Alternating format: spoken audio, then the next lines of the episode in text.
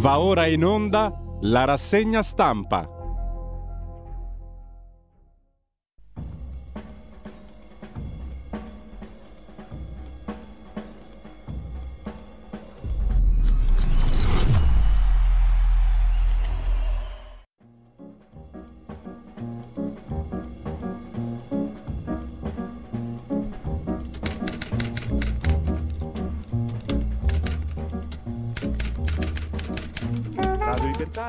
Trasmissioni tornano in diretta. Diamo subito la linea a Giulio Cainarca. Grazie a Federico Borsari in regia, come un solo uomo, anche se siamo in due, sono le 7.34, è tardissimo, ma abbiamo avuto il temporale che ha distrutto praticamente la sede della radio, ha sguarato i microfoni, ha spaccato via tutto. Ciò nonostante andiamo in onda lo stesso, imperturbatamente, giovedì 29 giugno 7.34 radiolibertà.net e poi se vi va di vedere che cosa diavolo va in onda a Radio Libertà, la pagina Facebook di Radio Libertà. Trovate tutto quanto. Oggi alle 12 c'è anche un'anticipazione, uno speciale molto interessante per chi ha seguito la vicenda della strage di Erba, curato da Edoardo Montolli e che trovate anche sul suo sito frontedelblog.it. Lo manderemo in onda anche qui, naturalmente, per chi può seguirlo uh, a quell'ora alle 12 oppure potete sa- andare sul sito di Edoardo Montolli ci sono aggiornamenti su alcuni aspetti mai considerati in quella eterna e non conclusa vicenda. Intanto abbiamo la prima pagina dell'ANSA sotto gli occhi. 17enne uccisa a Roma, fermato un coetaneo. L'orrore nella capitale d'Italia è stato sottoposto a fermo di polizia giudiziaria con l'accusa di omicidio un 17enne originario dello Sri Lanka, ma nato a Roma accusato di aver ucciso una coetanea, poi ritrovata in un carrello della spesa nel quartiere Primavalle di Roma. Il fermo dovrà essere convalidato. Il ragazzo è stato interrogato per molte ore in questura. La macabra scoperta ieri nel quartiere dove è stato ritrovato il cadavere della 17enne, appunto nel carrello della spesa, accanto a un cassonetto dell'immondizia, quartiere Primavalle. Il secondo titolo dell'agenzia ANSA sull'arresto del generale russo Sergei Surovikin, lo riferisce il Moscow Times, Putin intanto ha lasciato Mosca per un viaggio nella Repubblica Caucasica del Dagestan. Il terzo titolo ci riporta al caso Sant'Anché, un ok del governo a un ordine del giorno del PD è il caso della giornata di ieri in Parlamento e non solo. Si impegna il governo con questo ordine del giorno presentato dal Partito Democratico a punire l'uso fraudolento della cassa integrazione Covid, citando il caso Visibilia. La replica della ministra del Turismo hanno fatto bene, sono d'accordo. Fonti di governo esprimono massima fiducia in Sant'Anché. Giorgia Meloni ha detto stop polemiche sul MES, ora l'interesse dell'Italia, siamo liberi di criticare la Banca Centrale Europea, l'aumento dei tassi può provocare più danni dell'inflazione, ha detto Giorgia Meloni. Non governo guardando ai sondaggi, ma ai dati economici. Mentre secondo Ellis Line sul MES Meloni mette in imbarazzo l'Italia. Ha vinto 500 euro al gratta e vinci, ma è mezzo milione. Ho vinto, anzi lui era convinto di aver vinto 500 euro, era mezzo milione di euro in un bar di un centro commerciale in Ciociaria. Fortunato lui. L'Euro Under 21 la Norvegia batte l'Italia 1-0, gli azzurrini eliminati e poi il Senato nega l'autorizzazione a procedere contro Matteo Salvini per le dichiarazioni su Carola Racchete ritenute insindacabili, colei che porta, portava immigrati in Italia, il legale della comandante ha detto che il Parlamento ha ritenuto espressioni come zecca tedesca un'opinione, la sbruffoncella la fuorilegge. Figuriamoci che problema per la libertà di espressione in Italia. Per fortuna è stata tutelata un minimo. Bimba precipitata dal balcone, un ergastolo per omicidio L'imputato aveva una relazione con la madre della piccola a Torino, in Piemonte. Per invece, adesso un attimo che torniamo indietro perché ci siamo inopinatamente persi nel classico bicchiere d'acqua. Eccoci qua, dicevamo, per quanto concerne ancora la prima pagina dell'agenzia ANSA, le parole di Alessandra Mussolini in Unione Europea bisogna registrare i figli di ogni tipo di famiglia. L'esponente di Forza Italia ha presentato un emendamento alla relazione del Parlamento europeo sui diritti umani. La flat tax per le partite IVA, arrivano le indicazioni, si applica il 15% sulla differenza tra i redditi 2023 e 2022. Una scossa di terremoto di magnitudo 3.7 in provincia di Siena, gente in strada, danni al battistero di Siena, e poi ancora un'altra orsa inseguita da un'auto a Roccaraso insieme al suo cucciolo. Un automobilista filma la scena e, lo, e la posta ovviamente sui social media, su internet. L'orso spaventato.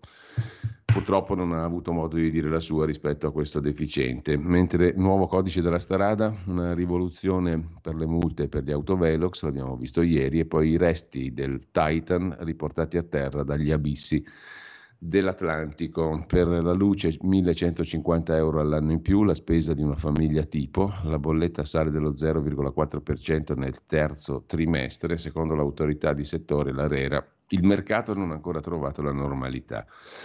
E poi manifestazione autorizzata dalla polizia, un uomo brucia il Corano a Stoccolma, arrestato l'ira della Turchia. È inaccettabile, la Svezia non lo tolleri se vuole entrare nell'alleanza atlantica una nuova terapia anticolesterolo che riduce il rischio di infarto a base di acido bempedoico, alternativa alle statine. La questione riguarda non poche persone, anzi moltissime.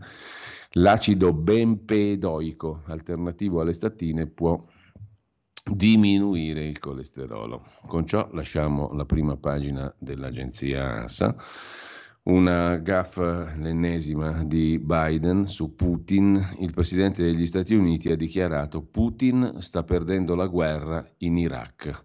Questo è proprio andato, ragazzi. Il problema è che non governa la Repubblica del Bingo Bongo, ma gli Stati Uniti. Il presidente degli Stati Uniti ha confuso l'Ucraina con l'Iraq. Putin sta perdendo la guerra in Iraq, ha detto Joe Biden presidente purtroppo degli Stati Uniti, che è inciampato in geografia quando ha dovuto rispondere a una domanda su Vladimir Putin. Biden ritiene che il presidente della Russia sia stato assolutamente indebolito dalla tentata ribellione di Wagner. E per fortuna non l'ha confuso col musicista, col compositore tedesco. Comunque, mh, mm, eh, ha ritenuto Biden che il presidente della Russia sia stato assolutamente indebolito dalla tentata ribellione della Wagner di Prigozhin. Ma nel valutare le conseguenze di questa vicenda sul conflitto ha confuso l'Ucraina con eh, l'Iraq. Difficile dirlo, ha detto il Presidente degli Stati Uniti, sta chiaramente perdendo la guerra in Iraq, sta perdendo la guerra in patria, è diventato un paria nel mondo ha detto Biden confondendo il conflitto in Ucraina con quello condotto dagli Stati Uniti contro l'Iraq a partire dal 2003. Non si tratta solo della Nato, solo dell'Unione Europea, ma anche del Giappone, ha detto Biden, riferendosi alla coalizione che sta difendendo l'Ucraina o l'Iraq che sia dall'invasione di Putin. Putin ha invaso l'Iraq, come tutti sanno. Insomma, siamo messi veramente bene mentre a proposito di Stati Uniti sapevano della rivolta di Prigozhin e Suroivikin, alto generale, detto cos'era Armageddon, finisce in arresto. Putin perde un altro vincente. Lo racconta Gian Michele Sin sul giornale di oggi. Se la brigata Wagner di Yevgeny Prigozhin è la sola unità militare russa che ha riportato una serie di vittorie sui fronti del Donbass, Sergei Surovikin, alias generale Armageddon, come era stato ribattezzato per significare la sua terribilità, è l'unico fra i comandanti dell'operazione speciale ad aver dimostrato una visione strategica e una capacità di prevedere gli sviluppi della guerra. Queste capacità rischiano però di rivoltarglisi contro e farlo finire nella lista nera degli alleati di Prigozhin. Una lista nera, scrive Gian Michalesin stamani sul giornale, che potrebbe aver già portato al suo arresto, stando ad alcune voci circolate ieri e secondo quanto riportato dal Moscow Times, che citava due fonti vicine al Ministero della Difesa. Partiamo dalle poche certezze. I primi a disegnare un punto di domanda sulla testa del generale Surovikin ipotizzando un suo ruolo nella rivolta di Prigozhin, sono gli 007 statunitensi. Le prime soffiate, rilanciate ieri dal New York Times, fanno capire che il generale Surovikin Conosceva in anticipo i piani della ribellione di Prigozhin contro i vertici militari russi. La stessa fonte precisa però che l'intelligence statunitense sta ancora cercando di capire se l'ex comandante delle operazioni in Ucraina abbia collaborato con Prigozhin. Questo è il segreto di Pulcinella, scrive Michele Sin. Per capirlo basta spulciare i canali Telegram e riguardare il discorso di venerdì con cui Surovikin invita le truppe russe a mantenere le posizioni e a non unirsi alla rivolta. Vi invito a fermarvi.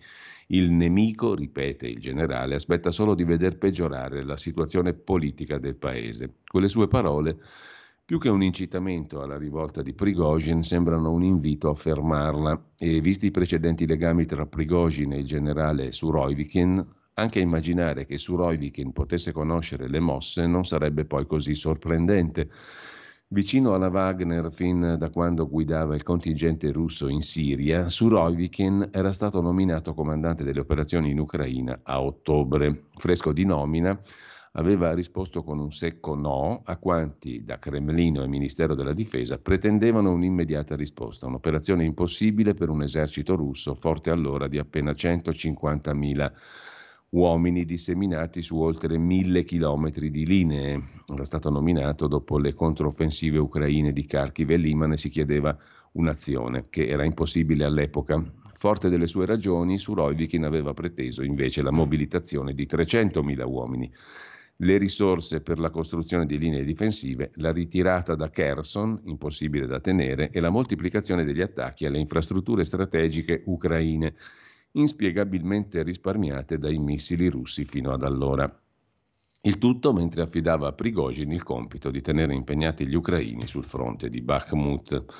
Ma quei meriti, da cui dipende oggi la tenuta del fronte russo, non sono bastati a evitare che a gennaio Putin accettasse la rimozione, la rimozione di Surovikin e trasferisse il comando delle operazioni speciali nelle mani del capo di Stato Maggiore Gerasimov. A moltiplicare i sospetti su Surovikin c'è l'aggravante di essere rimasto referente della Wagner all'interno della difesa. Ma tra questo e sostenere che abbia approvato la rivolta di Prigozhin ce ne passa. Alla fine, conclude Michele Sin, indicarlo come complice o talpa della fallita insurrezione potrebbe far comodo all'intelligence statunitense, ma anche agli attuali vertici della difesa russa. Inserendolo nella lista dei cospiratori, gli 007 americani potrebbero ottenere la delegittimazione e la messa fuori gioco dell'unico generale russo all'altezza dei propri compiti, cioè appunto lui, Surovikin. Shoigu, Gerasimov e tutti coloro che sul versante russo vedono in Surovikin un pericolo, potrebbero al contrario essere felici di accettare i suggerimenti d'oltreoceano e liberarsi non solo di Prigozhin, ma anche dell'ingombrante Surovikin, il generale Armageddon, scrive Gian Michalessin, dalla Russia a Parigi, ieri una giornata nella quale, anzi sono un paio di giorni, è riesplosa la rabbia nelle banlieue parigine. La polizia ha ucciso un diciassettenne, scontri e arresti, lo racconta anche il quotidiano Avvenire, prendiamo una cronaca su tutte, quella appunto di Daniele Zappalà per Avvenire da Parigi. Durante un controllo stradale a Nanterre, un agente ha puntato l'arma contro un ragazzo al volante e ha sparato a bruciapelo. Il presidente Macron ha definito il fatto inspiegabile ingiustificabile. Durante il controllo stradale effettuato da due poliziotti motociclisti, la pistola puntata contro il finestrino e poi quando il SUV giallo riparte, violando l'alt, lo sparo a bruciapelo contro Nael, 17enne al volante, centrato al petto, morto poco dopo. Una scena che sembrerebbe giunta dagli Stati Uniti, occorsa invece martedì su un viale a ridosso dei grattacieli della Défense, non lontano da Parigi sono le immagini che indignano la Francia dopo essere state captate da un testimone a Nanterre, così come una frase appena udibile, terribile, tu finisci con una pallottola in testa. Al contempo immagini tanto temute come detonatore potenziale di un effetto Zied e Buna, dal nome dei due adolescenti, il cui dramma fu all'origine dell'autunno 2005 e dei roghi giovanili nelle banlieue. Ieri, mentre proseguiva l'inchiesta per omicidio volontario nei confronti del poliziotto in stato d'arresto, le autorità hanno cercato in ogni modo di smontare il clima di tensione dopo una prima nottata con decine di roghi d'auto e edifici pubblici, scontri, violenze, arresti, che da Nanterre si è propagata in altri comuni della banlieue parigina fino a Clichy-sur-Bois, quest'ultima epicentro proprio dell'autunno 2005. Per tentare di evitare nuove esplosioni incontrollabili sono stati schierati ieri, nella stessa cintura, di comuni ben 2.000 agenti di rinforzo. In giornata la Premier Elizabeth Bourne ha additato un controllo di polizia che non sembra manifestamente conforme alle regole. Presidente Macron, per ironia della sorte, ha vissuto la crisi durante una trasferta a Marsiglia per annunci su come de- combattere il degrado urbano e la violenza. Macron ha parlato di un dramma inspiegabile, ingiustificabile, auspicando che non ci siano strumentalizzazioni e la giustizia faccia il suo lavoro in fretta. Nelle stesse ore tanti gli appelli alla calma prima di un minuto di silenzio all'Assemblea nazionale, ma la leader ultranazionalista Marine Le Pen ha contrattaccato giudicando irresponsabili le frasi di Macron. Ad accrescere la rabbia la prima versione dei fatti diramata dalle tv, basandosi su fonti di polizia che accreditavano la legittima difesa del poliziotto. Una versione sbriciolata poi dalle immagini. Anche per questo sono uscite allo scoperto anche star dello sport e dello spettacolo. Tornando invece all'Italia, vi segnalo all'Italia in relazione all'Europa, vi segnalo un articolo di Federico Punzi, primo stop al Green Deal, ma serve chiarezza per un'alternativa in Europa. È ancora lungo e incerto il percorso verso l'alleanza fra il Partito Popolare Europeo e i conservatori di Giorgia Meloni. Niente giochetti, Weber decida prima delle elezioni europee con chi allearsi. Questo ha a che fare con, da una parte, le normative appunto verdi dell'Unione Europea e dall'altra le alleanze del principale partito italiano, quello di Giorgia Meloni, e dei suoi conservatori europei con il Partito Popolare Europeo. Intanto una notizia anche da Asia News. La denuncia viene da Tokyo, le centrali nucleari cinesi scaricano già acque più radioattive di Fukushima, sostiene Tokyo, appunto, cioè il Giappone, contro le critiche cinesi, il governo giapponese sta facendo circolare un documento che parla di livello di trizio sei volte e mezzo superiore rispetto ai tetti fissati dalle autorità internazionali. Atteso nei prossimi giorni un incontro con il direttore generale dell'AIEA, l'ente atomico delle Nazioni Unite, sullo sversamento che per Kishida deve partire entro l'estate. Insomma, le centrali nucleari cinesi rilasciano già oggi nell'oceano, senza alcuna supervisione, acque contaminate da sostanze radioattive con livelli, attenzione, sei volte e mezzo maggiori rispetto a quelli al centro delle discussioni intorno alla centrale di Fukushima, sostiene il governo giapponese in, relazio- in reazione alle critiche della Cina sullo sversamento pianificato da Tokyo. Il governo giapponese, scrive Asia News, ha da tempo annunciato l'intenzione di iniziare quest'estate la procedura del rilascio nell'Oceano Pacifico delle acque di raffreddamento dell'impianto nucleare di Fukushima al centro della triplice catastrofe del 2011. Il 4 luglio il primo ministro Fumio Kishida dovrebbe incontrare il direttore generale dell'Agenzia Atomica Internazionale dell'ONU, la AIEA, Rafael Grossi, che gli presenterà una bozza del rapporto preparato sulla vicenda dagli esperti dell'ONU. Il Giappone ha cercato in questi mesi di vincere le reazioni della Corea del Sud, dove l'opinione pubblica è fortemente preoccupata dalle conseguenze dello sversamento di queste acque, in particolare sulla pesca. A una delegazione della Corea del Sud è stato permesso di visitare l'impianto di Fukushima per raccogliere informazioni sulle modalità previste per lo sversamento. Nel frattempo però, particolarmente attivo nella mobilitazione contro il rilascio delle acque utilizzate per raffreddare Fukushima, si sta rivelando il governo cinese con un'ampia cassa di risonanza dei media di Stato cinesi.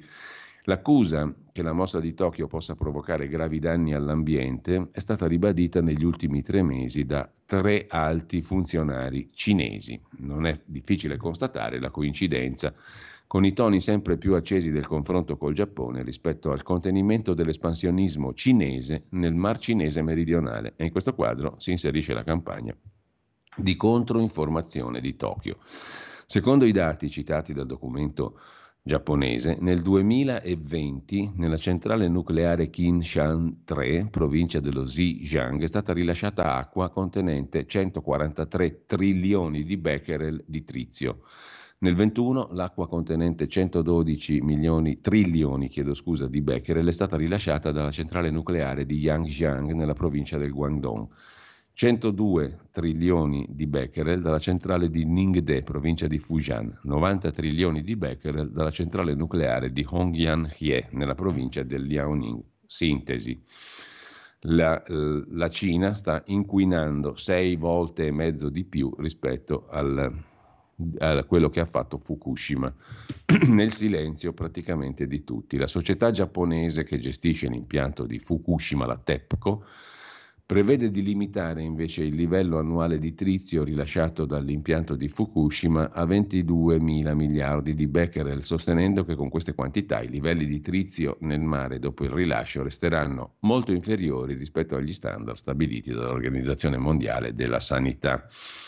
Insomma, le centrali cinesi scaricano acque più radioattive in acqua, in mare, nell'oceano, più radioattive di quelle di Fukushima. Chi siamo invece si chiedono i tedeschi, per rimanere alla pagina degli esteri, e il pezzo è firmato da Roberto Giardina da Berlino su Italia Oggi. Perché chi siamo? Perché in Germania un terzo dei cittadini ha origini straniere. A lungo hanno esitato a creare una nazione, scrive Giardina, Subito dopo hanno voluto conquistare il mondo. Alla Bundeskunsthalle di Bonn si è aperta una mostra fino all'8 ottobre sui tedeschi. Tema: chi siamo realmente?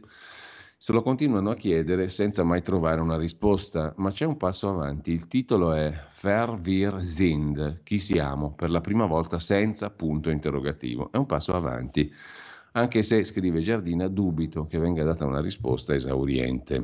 Noi italiani siamo diversi, da Marsala a Trento parliamo dialetti che sono spesso incomprensibili, il sardo e il siciliano sono delle lingue, anche il friulano, Camilleri ai suoi protagonisti fa parlare un siciliano soft, altrimenti anch'io, che sono siciliano, avrei problemi a capire Montalbano. Eppure non abbiamo dubbi sulla nostra identità, come francesi, spagnoli, portoghesi, perfino gli austriaci, in questo più sicuri dei cugini tedeschi.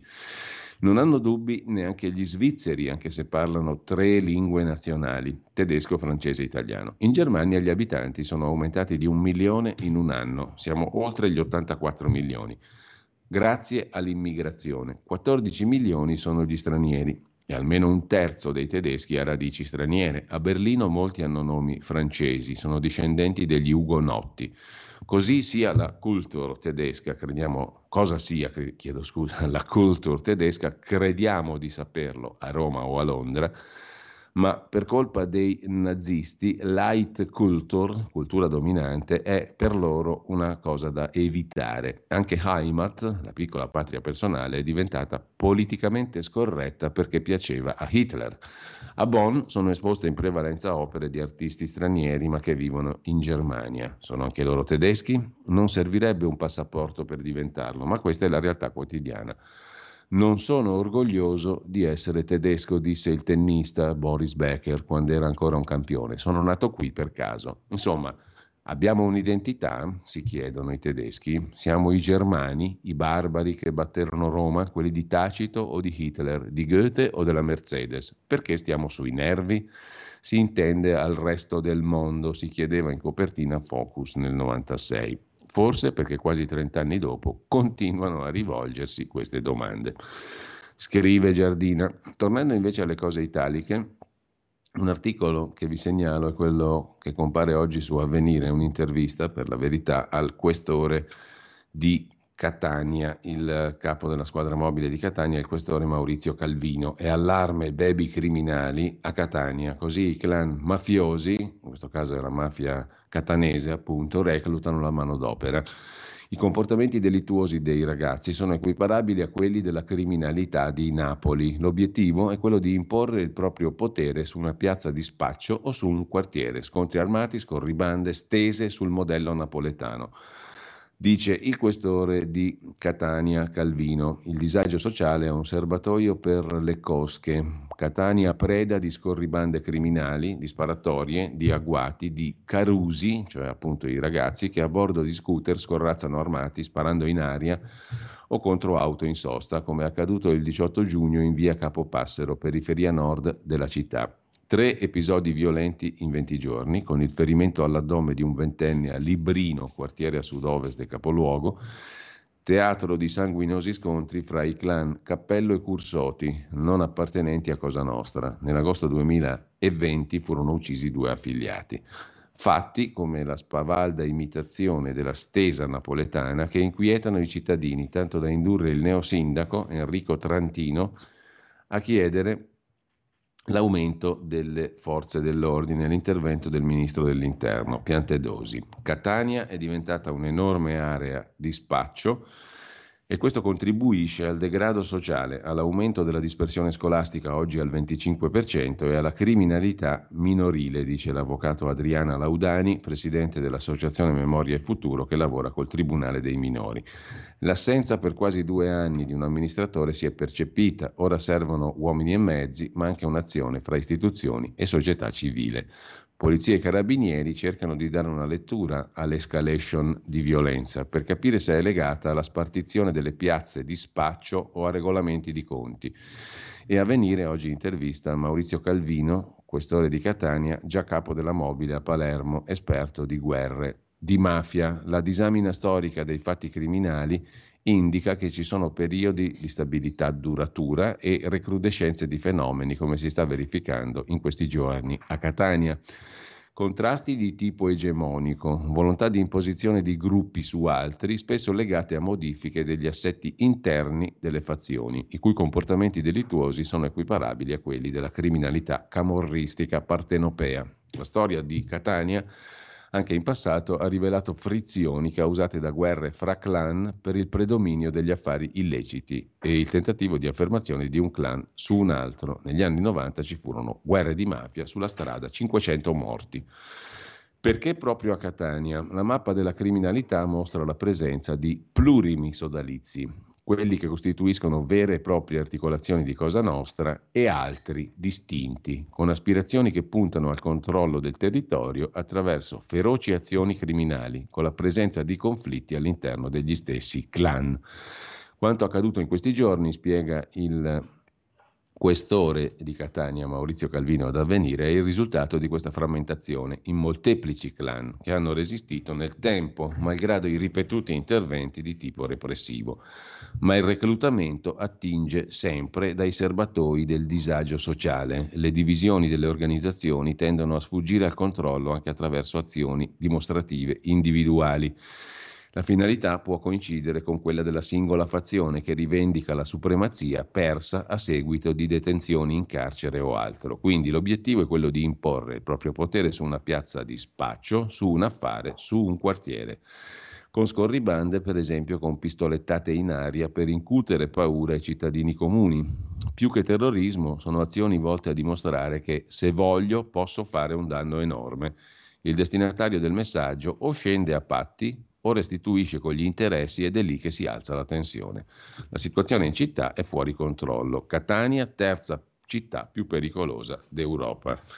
Questo è il quadro della realtà, diciamo così. Poi possiamo fare tanti bei discorsi, parlare di tante belle cose, ma il tessuto sociale reale è questo sostanzialmente. Così come c'è un'altra storia raccontata stavolta dal Corriere della Sera che riguarda tutt'altra zona d'Italia. Siamo in quel del Varesotto, presso Busto Arsizio e dintorni, Madame Cocaina, la vita criminale, la racconta Andrea Galli, pagina 15 del dorso lombardo del Corriere di oggi, la vita criminale di una ventenne marocchina, prima donna con ruoli apicali nei clan degli spacciatori di droga nei boschi, fidanzata del capo. Le chiamate al papà di un ragazzo torturato, sequestrato e torturato, paga e lo avrai, ma era già morto. Nell'ultima inchiesta della Procura di Busto Arsizio contro bande marocchine della droga, che controllano i boschi del Varesotto e non solo, della Brianza fino eh, al ridosso di Milano, comunque nell'ultima inchiesta della Procura di Busto Arsizio 26 richieste di arresti. Ci sono i latitanti, a cominciare da uno dei capi banda, che potrebbe essere tornato in Marocco. Le indagini condotte dalla squadra mobile della questura di Varese erano iniziate dopo il ritrovamento di un cadavere di un 24enne torturato e ucciso per aver rubato soldi e droga della sua stessa banda. A modo suo, nel suo mondo, scrive oggi Andrea Galli, questa donna, ventenne di nazionalità marocchina, figura inedita nello scenario criminale, ha catturato l'interesse investigativo. Fra i medesimi inquirenti, quasi a rimarcare il peso della ragazza, girano dei soprannomi come Madame Cocaina. Nella narrazione dei boschi della droga, Varese è il centro di bande armate di pistole, lame, Kalashnikov. Sono pusher, ma anche sequestratori, torturatori e killer. Non era mai capitato che una donna avesse un ruolo apicale. Non sfugga la base di partenza, senza degenerare, mantenendoci ai dati oggettivi, stiamo parlando di marocchini, dunque originari di terre maschiliste, scrive il Corriere della Sera, dove i diritti femminili sono spesso violati, specie lontano dalle zone turistiche, che sono poi quelle di provenienza degli spacciatori e di questa ventenne. Madame Cocaina è fidanzata con il capo del clan, quasi azzerato dall'ultima inchiesta della procura di Busto Arsizio il quale era riparato in Spagna e dovrebbe essere ritornato in Marocco. Per mesi questa ventenne ha mantenuto i contatti tra il latitante e i luogotenenti deputati al controllo dei boschi del Varesotto e alla gestione dei soldati nascosti fra le pinete e addetti al rifornimento di dosi ai tossicodipendenti italiani. Per la donna viaggi continui, con la meticolosa adozione viene spiegato, di tecniche per non incappare in controlli delle forze dell'ordine, veicolando ordini, soldi, documenti falsi. Una volta tornata in Lombardia era così autorevole da riuscire a comandare ad affrontare le emergenze.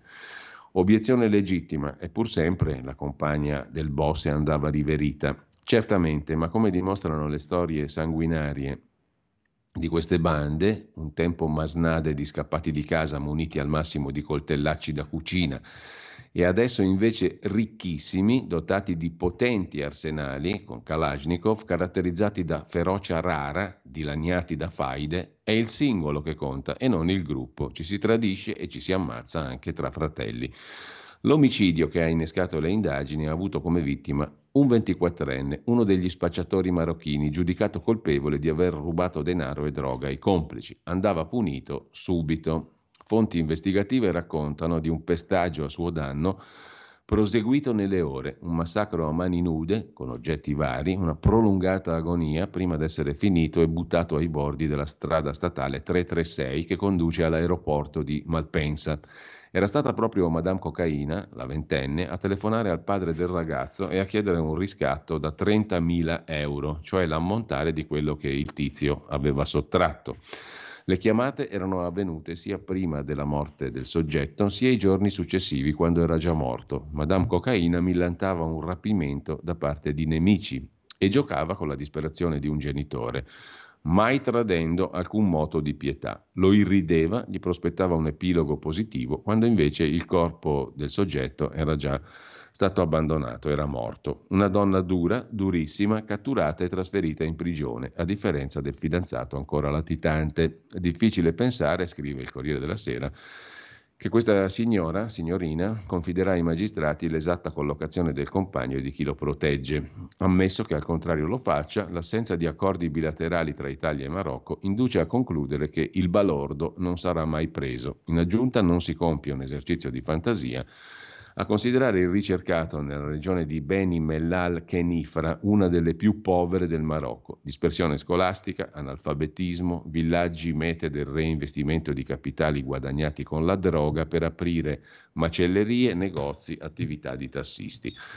Soldi sporchi di anime nere, conclude il Corriere della Sera, conficcate nella stragrande maggioranza dei connazionali che hanno fatto la loro emigrazione rispettando le regole, rientrati per accudire gli anziani genitori, permettere ai figli di studiare a Casablanca e a Rabat.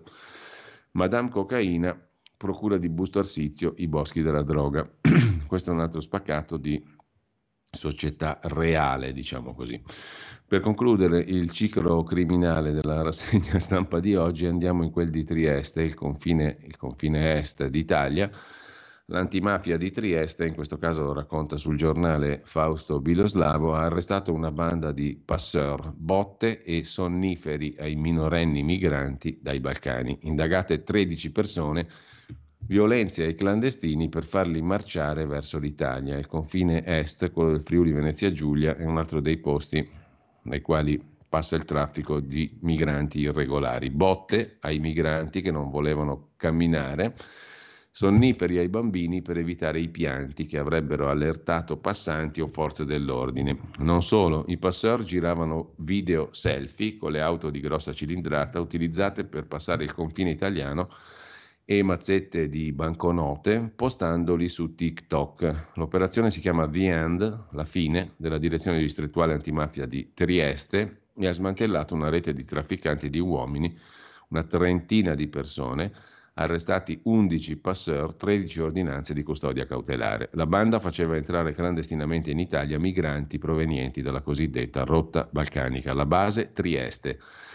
In manette fra lunedì e martedì, soprattutto kosovari e albanesi al di sotto dei 30 anni che vivono a Trieste, anche se la residenza risulta in altre città del nord Italia un'associazione a delinquere transnazionale finalizzata al favoreggiamento dell'immigrazione clandestina, quasi tutti con permessi di soggiorno regolari, a partire da un kosovaro arrestato mentre cercava di prendere il volo dall'aeroporto di Trieste. Secondo il sostituto procuratore Massimo De Bortoli, il boss, soggetto apicale, si chiama Fitin Miftarai, detto Fiti, intercettazioni, fototrappole, appostamenti hanno permesso di raccogliere le prove necessarie per un'inchiesta che è durata 11 mesi. Nel corso di una conversazione intercettata, il passeur racconta all'organizzatore del traffico che durante l'attraversamento a piedi dei sentieri boschivi fra Croazia, Slovenia e Italia, i migranti non vogliono camminare, tanto che ha cominciato a bastonarli per farli andare avanti.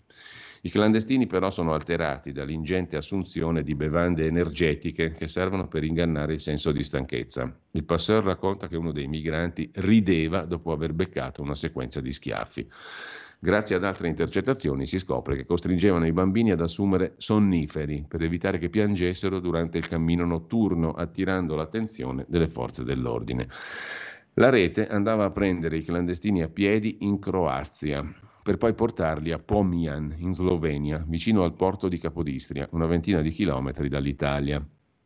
La banda di Trieste si occupava dell'ultima tratta in macchina. I passeur avevano a disposizione BMW, Range Rover, macchine di grossa cilindrata di proprietà o noleggiate, ma anche furgoni. I clandestini venivano caricati su alcuni mezzi Altre auto aprivano la strada facendo da staffette per controllare che non ci fossero polizia o posti di blocco. Molto facile arrivare in Italia attraverso i valichi aperti dell'Unione Europea. Gli inquirenti l'hanno definito un vaso di Pandora. La banda era così tranquilla che non si aspettava di essere scoperta. Nell'operazione The End sono state coinvolte, oltre alla squadra mobile di Trieste, quelle di mezza Italia, fino a Reggio Emilia, coordinata dalla sezione investigativa del Servizio Centrale Operativo di Polizia. Fondamentale la collaborazione della Polizia slovena. Di organizzazioni criminali come questa, però, ha detto Antonio De Nicolo, il capo della Procura di Trieste, ce ne sono tante e finché questa attività sarà così redditizia, ci saranno molti altri pronti a subentrare. È come il traffico di droga. Noi cerchiamo di arrestare chi tiene le fila, ma altri li rimpiazzano subito. E anche questa è un'altra fotografia dell'Italia reale, diciamo così. Da Catania ai boschi del Varesotto a Trieste sono tre flash fotografici di estremo interesse. Poi continuiamo pure a raccontarci le favole del giorno, alle quali poi passiamo peraltro con le prime pagine dei giornali. Lasciamo anche questa storiaccia da Trieste. Vi segnalo, prima di andare alle prime pagine, sul quotidiano Sanità un articolo dedicato al punto che ha fatto il ministro della Salute Schillaci in Parlamento sulla questione alcol in Italia. 7,7 milioni di italiani consumatori a rischio il 10% di incidenti stradali correlati all'alcol. Sono i dati raccolti nella relazione al Parlamento in materia di alcol e problemi alcol correlati. Consumi stabili nel 21, ma aumenta il consumo tra le donne, quello occasionale. Presi in carico dai servizi per le dipendenze 63.000 alcolisti, 45.000 pazienti ricoverati per patologie alcol correlate. La relazione integrale la trovate sul sito del quotidiano Sanità, quotidianosanità.it. E prima di andare alle prime pagine vi segnalo il nostro immancabile, straordinario come sempre, Max del Papa e le sue cronache dal pianeta scuola, che è peggio del pianeta Papalla. Qualcuno se lo ricorderà il pianeta Papalla, dai vecchissimi caroselli. Era un'invenzione dell'Armando Testa Pubblicità, era un pianeta straordinario nel quale si faceva festa cinque giorni alla settimana e la pubblicità di un'azienda di elettrodomestici. Nel pianeta Papalla si faceva la strabella vita, le cronache dal pianeta scuola, peggio del pianeta Papalla, scrive il nostro Max. Due valorosi studenti, per così chiamarli due risorse, due giovani ragazzi, e già parla da sé questo vezzo scombinato inzuppato nel pleonasmo, si può mai essere altrimenti che giovani, da ragazzi? Insomma, due balordi sparano in faccia a una professoressa per filmarsi, la mandano all'ospedale ma le famiglie minimizzano, solo solo pallini di gomma. Nessuno chiede scusa alla prof che rischia un occhio e resta traumatizzata. Viene il tempo degli esami e i due valorosi passano col 9 in condotta. Scandalo, polemiche, al che il ministro Valditara, come si dice, ci mette una pezza, che sarebbe la seguente, abbassare il voto di condotta da 9 a 7 in modo che non ne risenta la promozione. Tutti contenti, buone vacanze. Fosse vivo Carlo Marx, scriverebbe che la storia si ripete sempre, la seconda volta in forma di atellana, la prima, la seconda di farsa, la terza di circo equestre. Per non essere da meno, anche i genitori dell'altro eroe, che ad Abbiategrasso ha cercato di finire a coltellate un insegnante, annunciano ricorso contro la bocciatura. In fondo cosa ha fatto? E poi quella è viva, sì o no? Testuale. Mentre riscuote in questi giorni un grande spolvero mediatico, un maturando assai virile che ha sfidato, così si autocelebra su Repubblica, la scuola, scrivendo un tema con la shubha, che sarebbe la cretineria da asilo della vocale rovesciata made in Murgia, il pianeta scuola, scrive del Papa, è un po' come tutti gli altri pianeti dell'universo Italia. Funziona niente, ma la colpa è sempre degli altri. Così inizia, anzi, siamo alla seconda colonna del pezzo di Max del Papa di stamani su Italia Oggi, pagina 10, il pianeta di Papalla, la studentessa che alla maturità ha scritto un attimo con l'apostrofo e a volte pretende anche, a volte per dire a volte, a volte tutto insieme, pretende anche la lode e forse gliela daranno, direi che è giusto. Nel frattempo Paolo Mieli è stato assolto contro l'onnipresente in questi giorni Pier Camillo Davigo, non lo diffamò. Un'altra batosta per Davigo, il giudice monocratico del Tribunale di Milano Varanelli, ha assolto, perché il fatto non costituisce reato, l'ex direttore del Corriere della Sera Paolo Mieli, che era stato querelato per diffamazione dall'ex componente CSM, ex pubblico ministero di Mani Pulite, Pier Camillo Davigo, il quale si era sentito leso da un passaggio dell'editoriale del 5 giugno 2020 scritto da Paolo Mieli sullo scandalo delle nomine CSM, dopo le frasi in tv di Luca Palamara.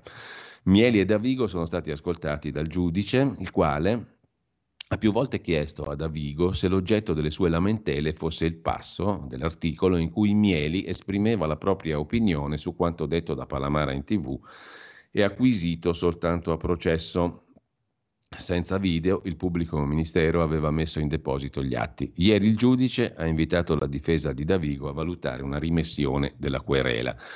Ma Paolo Mieli ha spiegato che l'avrebbe semmai accettata solo prima e non alla fine di una causa che è stata per lui molto dolorosa. Il Corriere la racconta così, voi ci avete capito qualcosa? Io niente, perché da questo articolo non si capisce assolutamente nulla della vicenda per cui Paolo Mieli è stato assolto e l'ex PM Davigo ha perso un'altra volta in tribunale. Per capirci qualcosa occorre andare sul giornale dove ce la racconta Luca Fazzo. Nuova battosta per Davigo, querela Paolo Mieli ma poi perde. L'ex direttore del Corriere della Sera è stato assolto per gli articoli sulla giustizia. Dice Paolo Mieli, Ieri, all'ultima udienza, l'avvocato di Davigo mi ha proposto un accordo. Ho apprezzato il gesto, ma l'ho rifiutato. Ho preferito rischiare la condanna che fare pari e patta, per un motivo semplice. La denuncia di Davigo non era contro l'articolo che ho scritto, ma contro di me, contro il mio ruolo di direttore del Corriere, contro le cose che ho scritto in questi anni sulla giustizia italiana.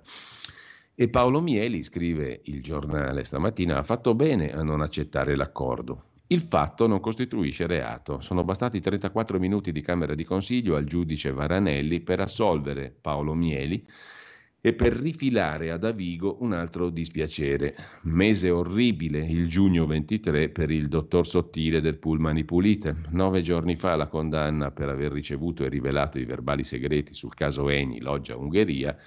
Ieri un'altra sconfitta, altrettanto bruciante visto l'argomento al centro del processo a Paolo Mieli, cioè il ruolo di Davigo e della sua corrente nella gestione delle nomine interne alla magistratura, così come raccontato da Luca Palamara. Ci voleva tanto sul Corriere della Sera far capire qual era l'oggetto della questione, cioè Mieli aveva criticato, aveva parlato anzi del ruolo della corrente di Davigo nelle nomine raccontate da Palamara all'interno della magistratura. Davigo accusava Mieli di averlo diffamato accostandolo a Palamara e al suo sistema di potere. Il giornalista per due volte è andato a sedersi sul banco degli imputati e devo dire, racconta Mieli, che tornare per la prima volta da decenni nel palazzo di giustizia, dove venivo ai tempi di Mani Pulite in veste di imputato, è stato faticoso. Ieri a chiedere l'assoluzione del giornalista non solo il suo difensore, l'avvocato Caterina Malavenda, ma anche il pubblico ministero Paolo Filippini, rappresentante della stessa procura di cui Davigo è stato per decenni una star. Dopo due udienze, l'interrogatorio di Davigo e le dichiarazioni spontanee di Mieli, anche il pubblico ministero si è convinto che non ci fosse stata alcuna diffamazione. Cosa aveva detto di così grave Paolo Mieli? Semplicemente aveva riportato quanto detto poche sere prima da Luca Palamara in tv. Palamara ha tenuto a citare il nome dei più importanti procuratori della Repubblica per sottolineare come lui in persona avesse avuto parte nella loro designazione e talvolta ha lasciato intendere Palamara d'accordo con l'uomo di maggior rilievo nella magistratura italiana, cioè Davigo, quantomeno con qualcuno della sua corrente, aveva scritto Paolo Mieli. Per tutto questo Davigo si era sentito diffamato, ha citato in giudizio Mieli, ha perso. Altra vicenda giudiziario-politica, ci torna sopra oggi Felice Manti dopo averla raccontata ieri, l'indagine del pubblico ministero Gratteri, chi tocca il PD calabrese rischia una brutta fine. Indagini saltate dal caso De Magistris al PM Facciolla. Tutti i pubblici ministeri che hanno sfiorato il Partito Democratico poi sono finiti nei guai, indagati o trasferiti dal Consiglio Superiore della Magistratura. L'ultimo blitz due giorni fa, finiti sotto indagine l'ex governatore Oliverio e altri democratici. Il procuratore Gratteri lascerà l'incarico in Calabria tra un anno, poi spera di essere nominato a Napoli. La morale della favola, però, scrive Felice Manti, è che chi tocca il PD calabrese di solito fa una brutta fine.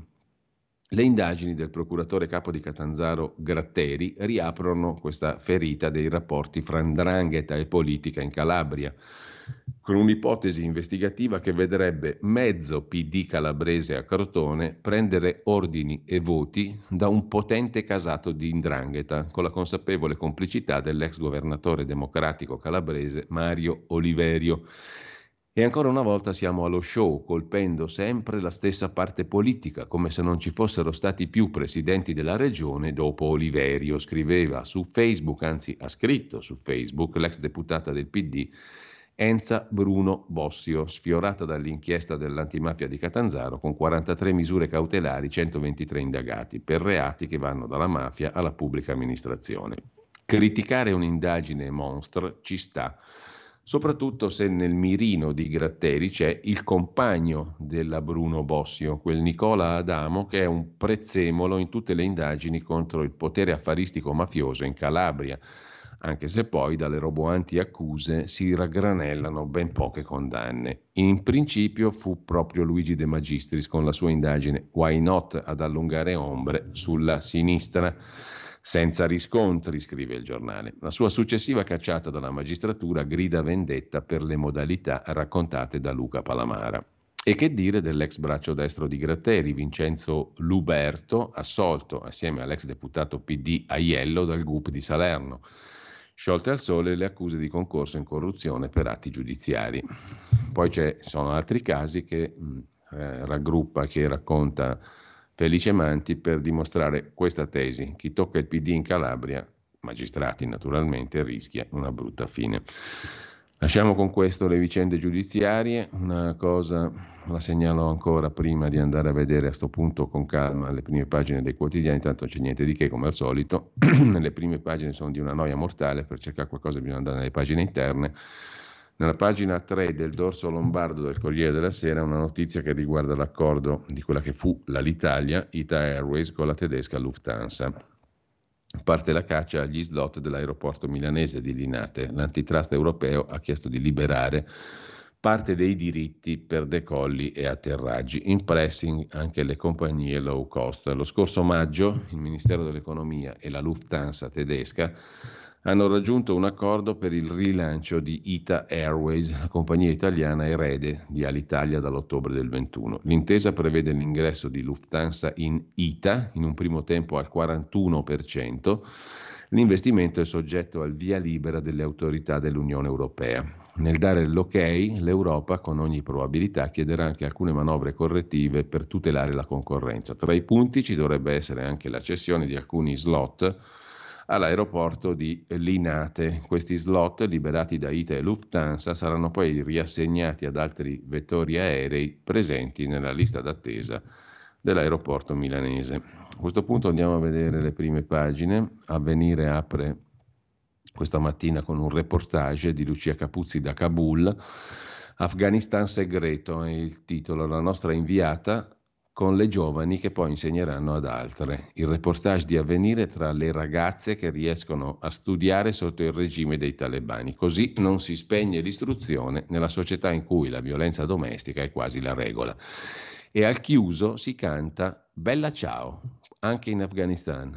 Così racconta Lucia Capuzzi, pagina 4 i servizi, il reportage dall'Afghanistan segreto dove si continua a studiare, sotto il regime dei talebani piedi nudi sul tappeto, i veli che si gonfiano, stretta a pugno, la mano destra si avvicina alle labbra, simulando un microfono. Respect, oh yeah, ripete il ritornello del celebre brano dei BTS con la stessa seria leggerezza di milioni di adolescenti che dall'Asia agli Stati Uniti impazziscono per la band sudcoreana e le compagne segnano il ritmo battendo le mani. Una tipica scena di ricreazione in qualunque classe del mondo, solo che qui siamo nel cuore dell'Emirato Islamico dell'Afghanistan, dove la musica è vietata insieme alla danza e allo studio, oltre le elementari, per le ragazze. Questa è la scuola che non c'è. Per trovarla, scrive Lucia Capuzzi, ho dovuto lasciarmi alle spalle, procedere Kabul e procedere per qualche ora in direzione nord, fedele a una promessa fatta da avvenire nel corso della campagna per l'8 marzo.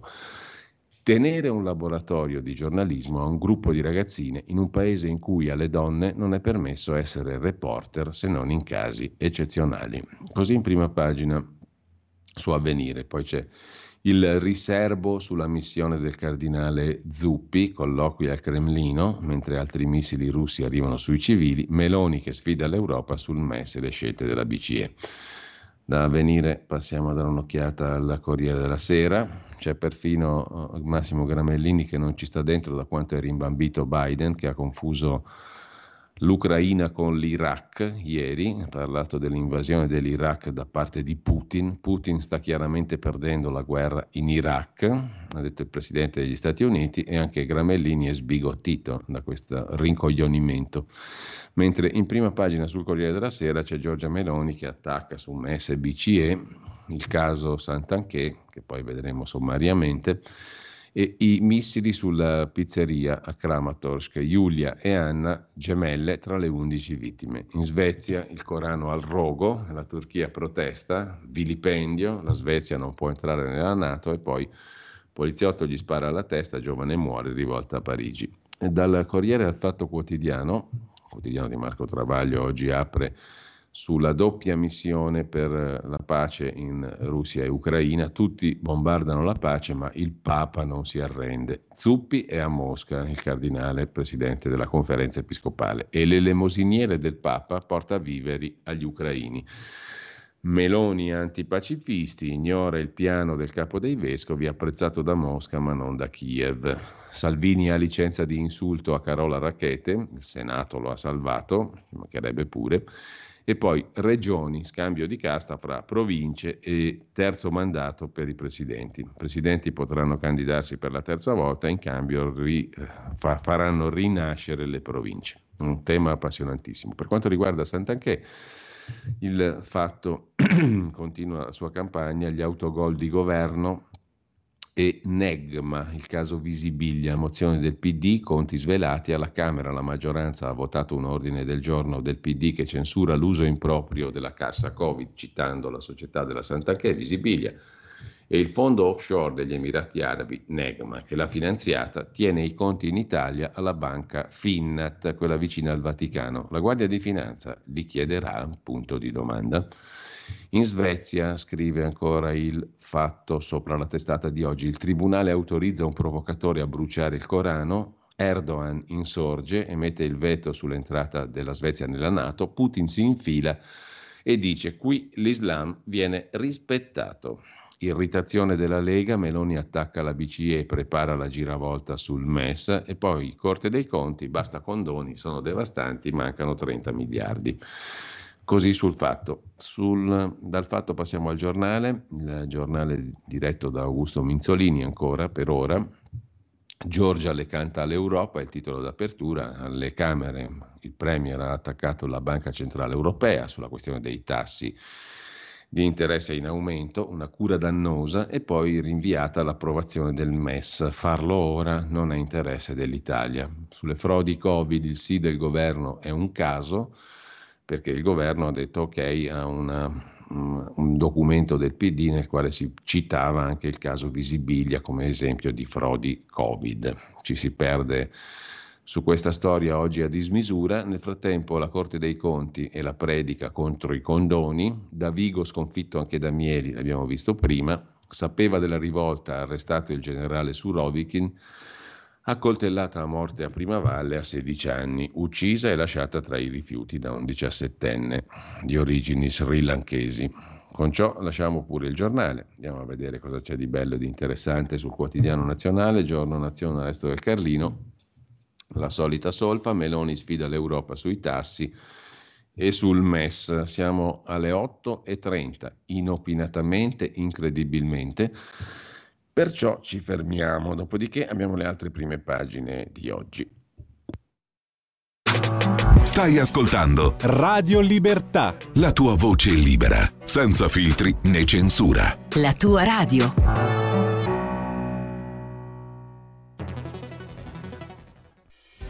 Quotidiano di Sicilia, il quotidiano d'Italia, l'informazione che ribalta i luoghi comuni, una vera visione dei fatti, l'Italia vista da sud.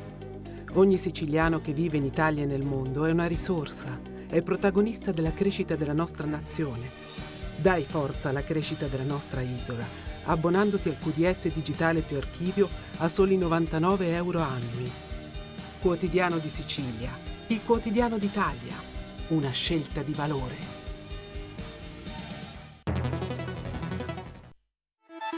Stai ascoltando Radio Libertà la tua voce libera, senza filtri né censure, la tua radio.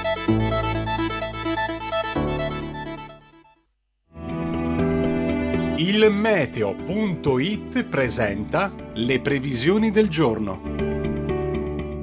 Tende a calare la pressione atmosferica soprattutto sui settori occidentali del nostro paese, temperature in lieve calo. Nella prima parte della giornata sole prevalente al centro-sud con poche nubi sparse e maggiori coperture nuvolose al nord, con disturbi temporaleschi soprattutto sui settori occidentali. Nel pomeriggio poche variazioni, anche se alcuni temporali potrebbero scoppiare anche sulla dorsale appenninica centro-meridionale, specie versante tirrenico. Per ora è tutto da ilmeteo.it dove il fa la differenza anche nella nostra app. Una buona giornata da Lorenzo Tedici. Avete ascoltato le previsioni del giorno.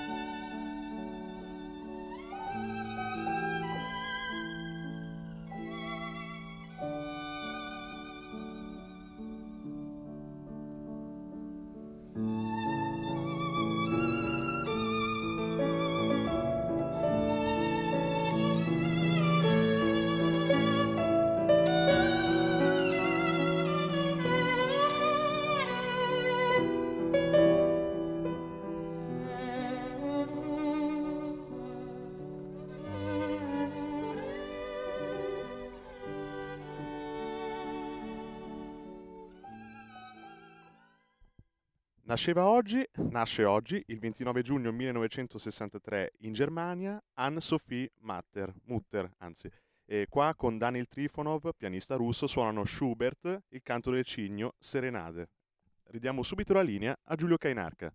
Mutter, Mutter perché essere tedesca, Mutter significa anche madre se non vado errato. Con Daniel Trifonov, oggi ci hai tirato fuori due interpreti sopraffini, carissimo Federico, ben oltre il normale, come sempre accade nelle eccellenze musicali che eccellentemente tra gli ottimi Federico seleziona tutti i giorni.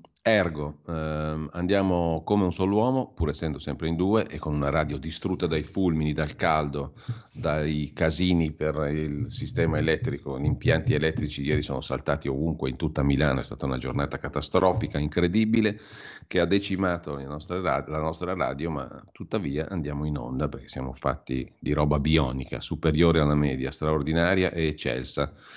Tanto è vero che c'è la corsa a comprarci e prima o poi qualcuno ci comprerà. A breve, a brevissimo, qualcuno ci comprerà e noi faremo il salto di qualità verso le galassie interconnesse interstellari dell'avvenire etereo, dell'etere mondiale. Se non ho detto abbastanza cazzate oggi, non ne ho dette mai. Nel frattempo, cosa dobbiamo fare? Andare a dare un'occhiata per esempio al mattino di Napoli, perché no? Il quotidiano napoletano apre oggi la sua prima pagina con i tassi più alti, una bella stangata per il sud.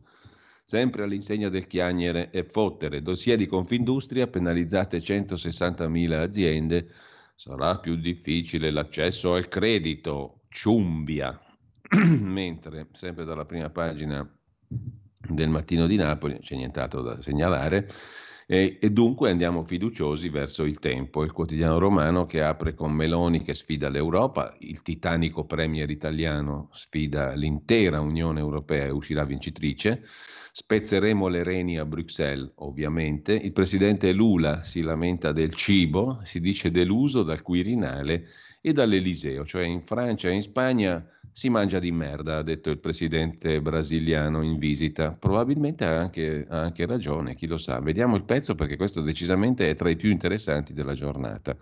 A pagina 8 del Tempo di Roma ci sono le lamentele gastronomiche del presidente del Brasile, più che altro per le porzioni, perché a Lula gli piace mangiare tanta roba. Roma e Parigi saranno anche le capitali culinarie del mondo, eppure il presidente brasiliano Lula è rimasto molto insoddisfatto di ciò che gli è stato servito, più che altro di quanto gli è stato servito alle colazioni di lavoro. Lo ha raccontato lui stesso nel suo canale YouTube. Abituato a parlare senza peli sulla lingua, e se ce li ha non sono i suoi, Lula ha raccontato che gli sono state servite porzioni troppo piccole ai pranzi ufficiali tutto è piccolo e limitato, non c'è un grande vassoio in cui puoi scegliere e avere quel che desideri. E francamente io non ci sono abituato, ha detto Lula. Ho bisogno della quantità, sarà pure ingordigia, ma mi piace la quantità, ha detto Lula, che probabilmente ha la fame arcaica, quella dei poveri, no? che hanno fame anche per conto dei loro bisnonni e trisnonni. Il presidente, per quello anche che rubacchiava a destra e a manca, secondo le condanne che ha ricevuto. Ad ogni modo, il presidente, perché mangiava, gli piace mangiare. Il presidente si è anche lamentato di non trovare, quando viaggia, amati pra- piatti brasiliani come la rabada o la gallina dai, gallina dai, non so cosa sia, comunque tutto è molto sofisticato e talvolta non capisci neanche di che cosa si tratta, ha detto in questo caso apprezzabilmente il presidente brasiliano. La sua posizione forse però anche a casa sua è isolata, se è vero che a Palacio dopo l'analto i suoi diplomatici gli hanno impedito di far servire la feijoada, uno stufato di fagioli neri e maiale alle cene di Stato.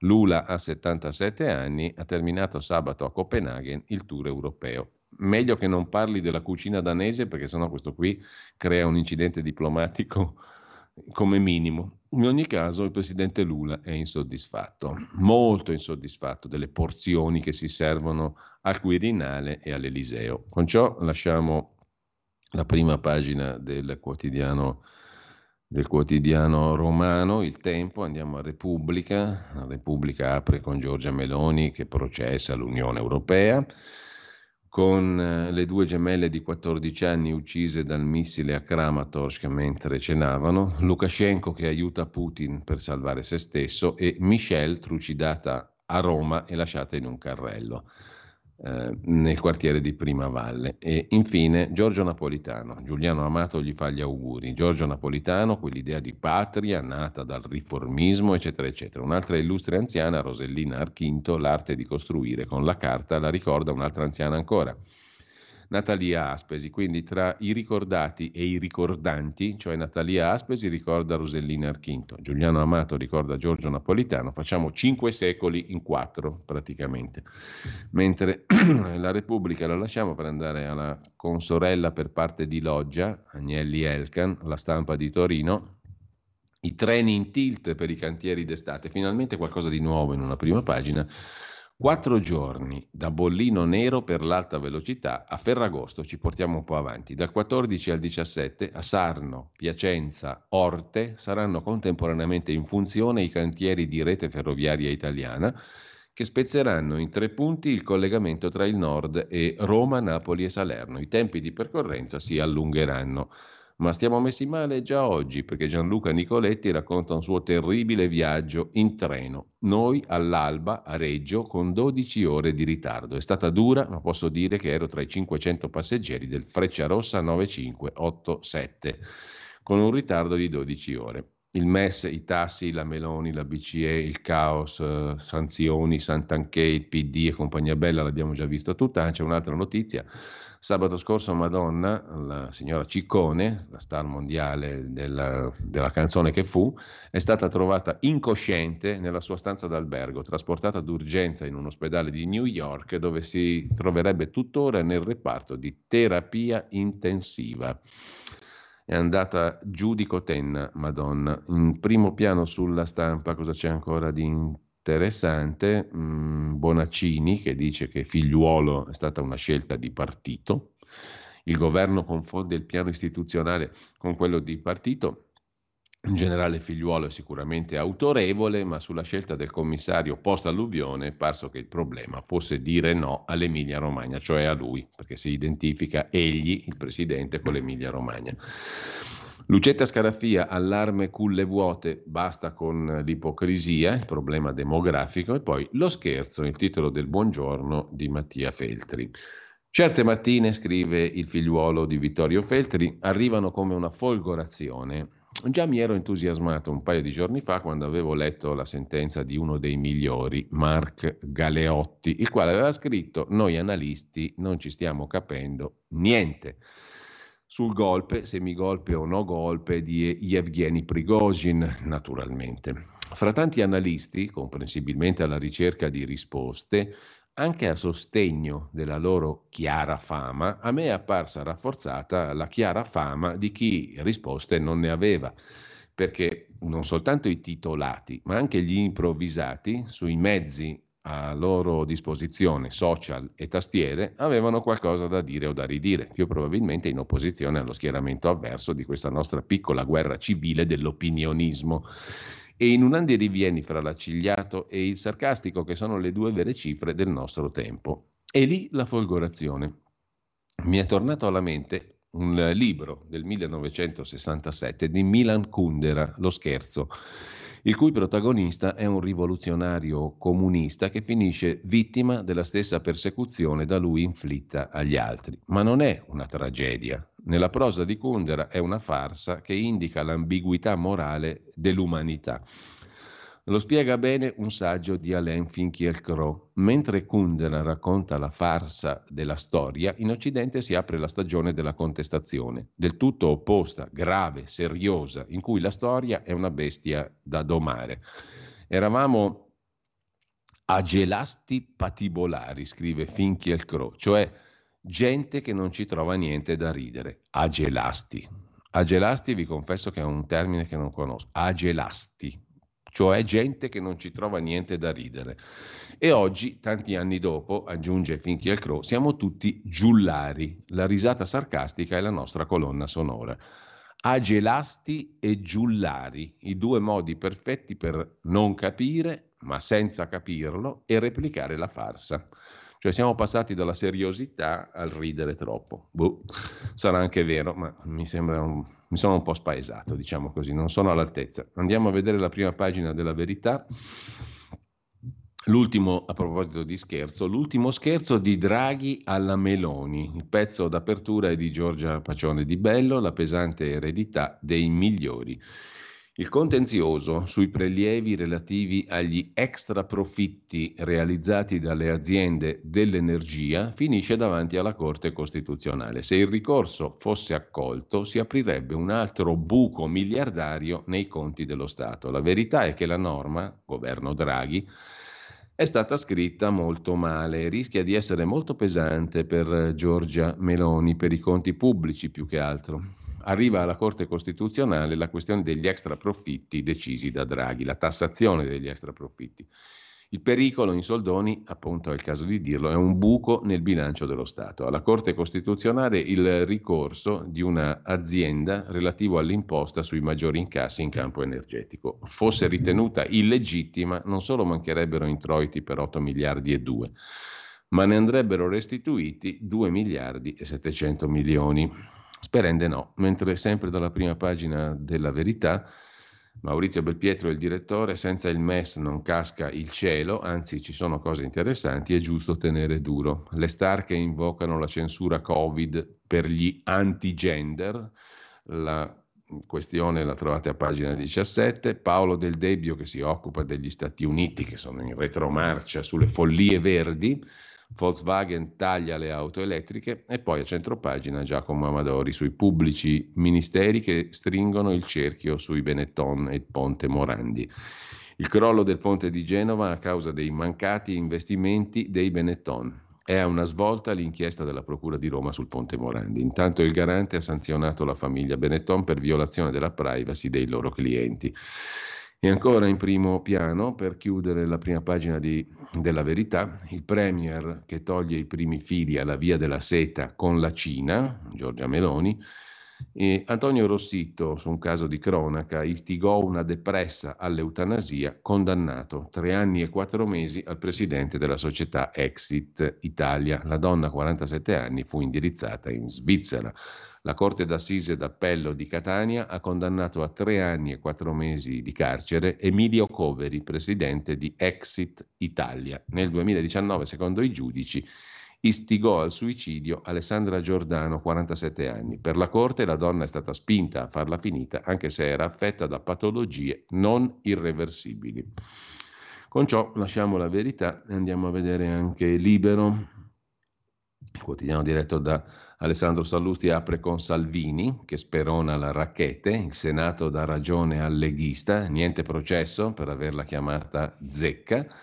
Talvolta scrive Senal, Pietro Senaldi, accadono cose apparentemente marginali ma che sono una svolta. Ieri il Senato ha negato l'autorizzazione a procedere contro Matteo Salvini che i PM volevano processare perché diede della zecca a Carola Racchete, capitana dei clandestini. Palazzo Madama ha difeso la propria superiorità morale, giuridica e di fatto rispetto a chi aiuta persone a entrare illegalmente in Italia. Dovrebbe essere normale e invece è un evento eccezionale. Considerato che il Parlamento spedì a giudizio il medesimo Salvini per aver cercato di opporsi da ministro allo sbarco di migranti irregolari. Schiaffi della Meloni al PD all'Unione Europea e poi Vittorio Feltri nel mio Molise è normale che vinca il centro-destra, regione indomita.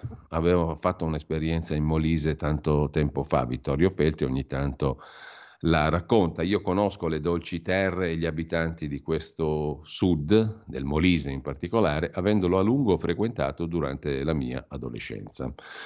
Ho vissuto qualche anno in un paesino piccolo e robusto, Guardia Alfiera, bagnato dal Biferno, un fiume trasparente come il cristallo, ricorda Vittorio Feltri in prima pagina su Libero. Eh, e un paesetto arroccato su un monte in cima al quale si erge un campanile appuntito come una matita. Popolo unito da un sentimento comune, la solidarietà. Sono un molisano di adozione, amo questa terra e questa gente che ride perfino delle proprie disgrazie alimentari e sa vincere ogni battaglia, ricorda Feltri dei Molisani.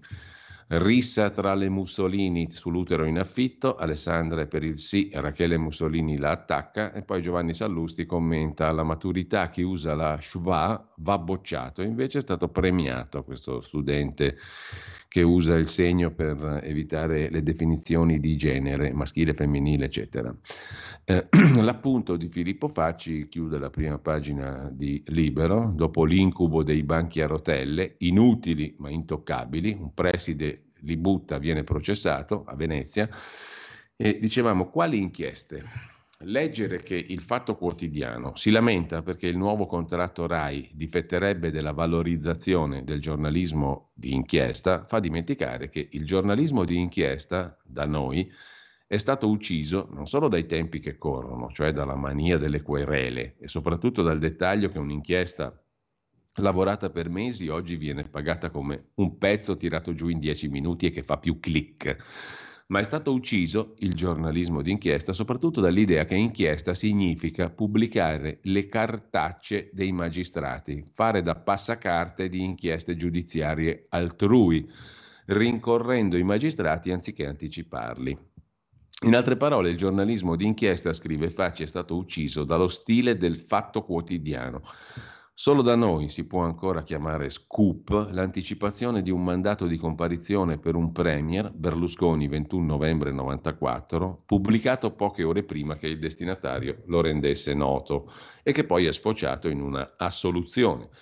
Solo da noi si può avere la faccia come il deretano per lamentarsi sul fatto quotidiano dove direttore è Marco Travaglio, ma vice direttore è Peter Gomez, uno che le inchieste vere se le ricorda, una visura camerale sa farla, una fonte sa proteggerla e se il vero giornalismo sia questo fosse quello, in cuor suo lo sa. Così scrive Filippo Facci su Libero.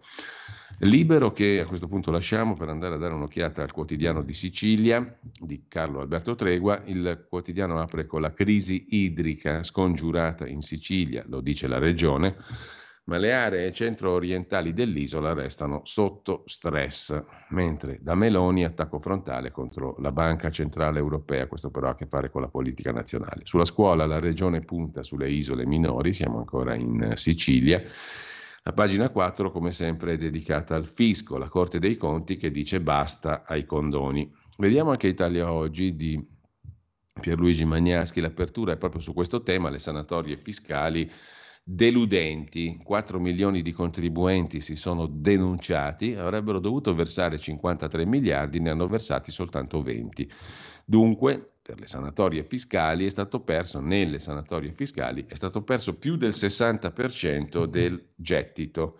I 4 milioni e 100 mila contribuenti che hanno aderito alle sanatorie, maturando un conto da 53,8 miliardi, devono ancora pagarne 33,6. Dei 53,8 ne hanno pagati soltanto 20, il resto è a forte rischio di recupero. Aumentano invece gli introiti derivanti da compensazioni, 84 miliardi e mezzo nel 22.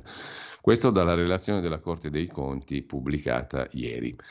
Mentre le semplificazioni fiscali in Italia viaggiano come sempre al contrario, 571 pagine di istruzioni soltanto per spiegare un quadro della dichiarazione dei redditi.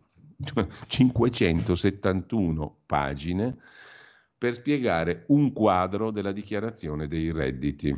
Mentre c'è una sentenza di Cassazione richiamata in prima pagina su Italia Oggi per evasione, può essere prosciolto, per particolare tenuità del fatto, chi salda a rate il suo debito col fisco. Pagina 34 di Italia Oggi.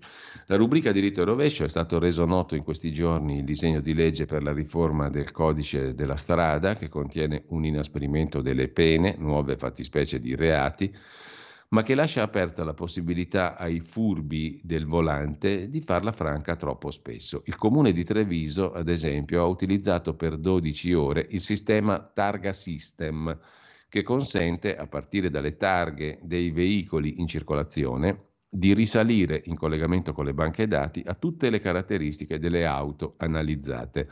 Da questa indagine a tappeto si è scoperto che ben 4.500 vetture, per di più a Treviso, punto esclamativo, erano prive di copertura assicurativa.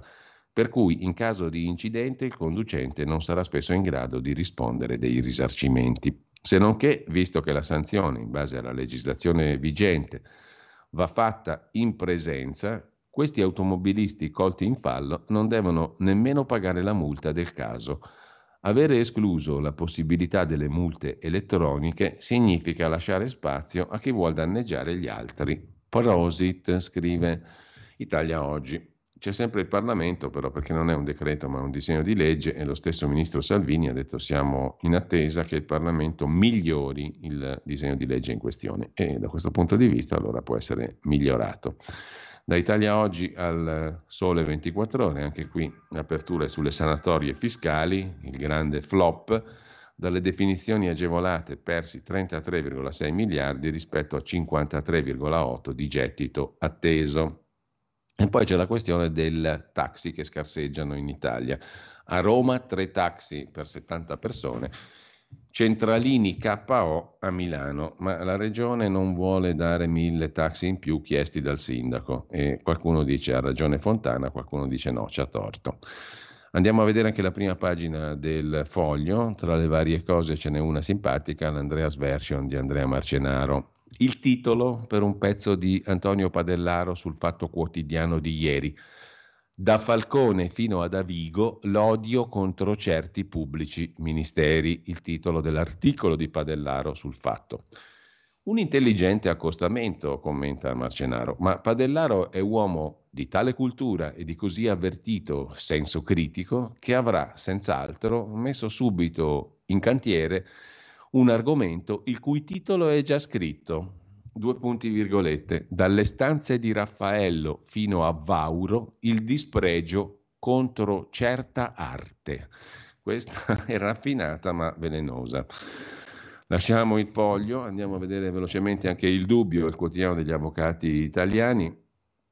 Demolita un'altra fake news, mai usati a Bibbiano, elettroshock sui bambini. Il perito al processo sugli affidi dice del tutto innocua la macchinetta dei ricordi e i pubblici ministeri sono stati smentiti dai loro stessi testimoni, mentre di spalla c'è, a proposito di magistratura, Nordio, il ministro che firma la tregua con l'Associazione Nazionale dei Magistrati per la separazione delle carriere, la legge per ora è ferma, ferma ai box. C'è poi un'intervista sul dubbio a Roberto Saviano, il quale piagnucola, Salvini è un intoccabile, ma a me fanno un processo politico, dice lo scrittore per mancanza di prove. Dai migranti al MES, Giorgia Meloni oggi in Unione Europea prova a fare la voce grossa e poi procura europea, il ministro può scegliere i pubblici ministeri, ma i magistrati non ci stanno. In questi giorni si segnalano polemiche sulle nomine dei magistrati che andranno a far parte della Procura europea e di Eurojust. La Procura europea prevista dal Trattato di Lisbona è un organismo indipendente dell'Unione Europea, quanto mai importante, perché ha tra l'altro la competenza anche a indagare sulle frodi per i fondi del PNRR. Il ministro Nordio può scegliere chi mandare alla Procura europea, ma i magistrati non ci stanno, ce lo vogliamo mandare noi, dicono i magistrati. Anche noi sappiamo dove li vogliamo mandare i magistrati, mentre lasciamo la prima pagina dell'agenzia ANSA, mm, la prima pagina dell'agenzia ANSA l'abbiamo già vista, la prima pagina dei quotidiani. E uh, andiamo a vedere adesso anche qualcosa delle pagine di quotidiani che abbiamo messo da parte per la nostra rassegna stampa, ma dopo la seconda pausa musicale. Sono le ore 9, cerchiamo di rispettare la scansione della mezz'ora, ogni mezz'ora un po' di musica per temperare diciamo questa intollerabile litania di fesserie che è diventata la rassegna stampa, più bella del mondo peraltro. E attenzione perché ciò nonostante rimane la rassegna stampa la più ascoltata d'Europa e la più bella del mondo, secondo il sondaggio curato da Alessandra Ghisleri proprio per noi, per Radio Libertà.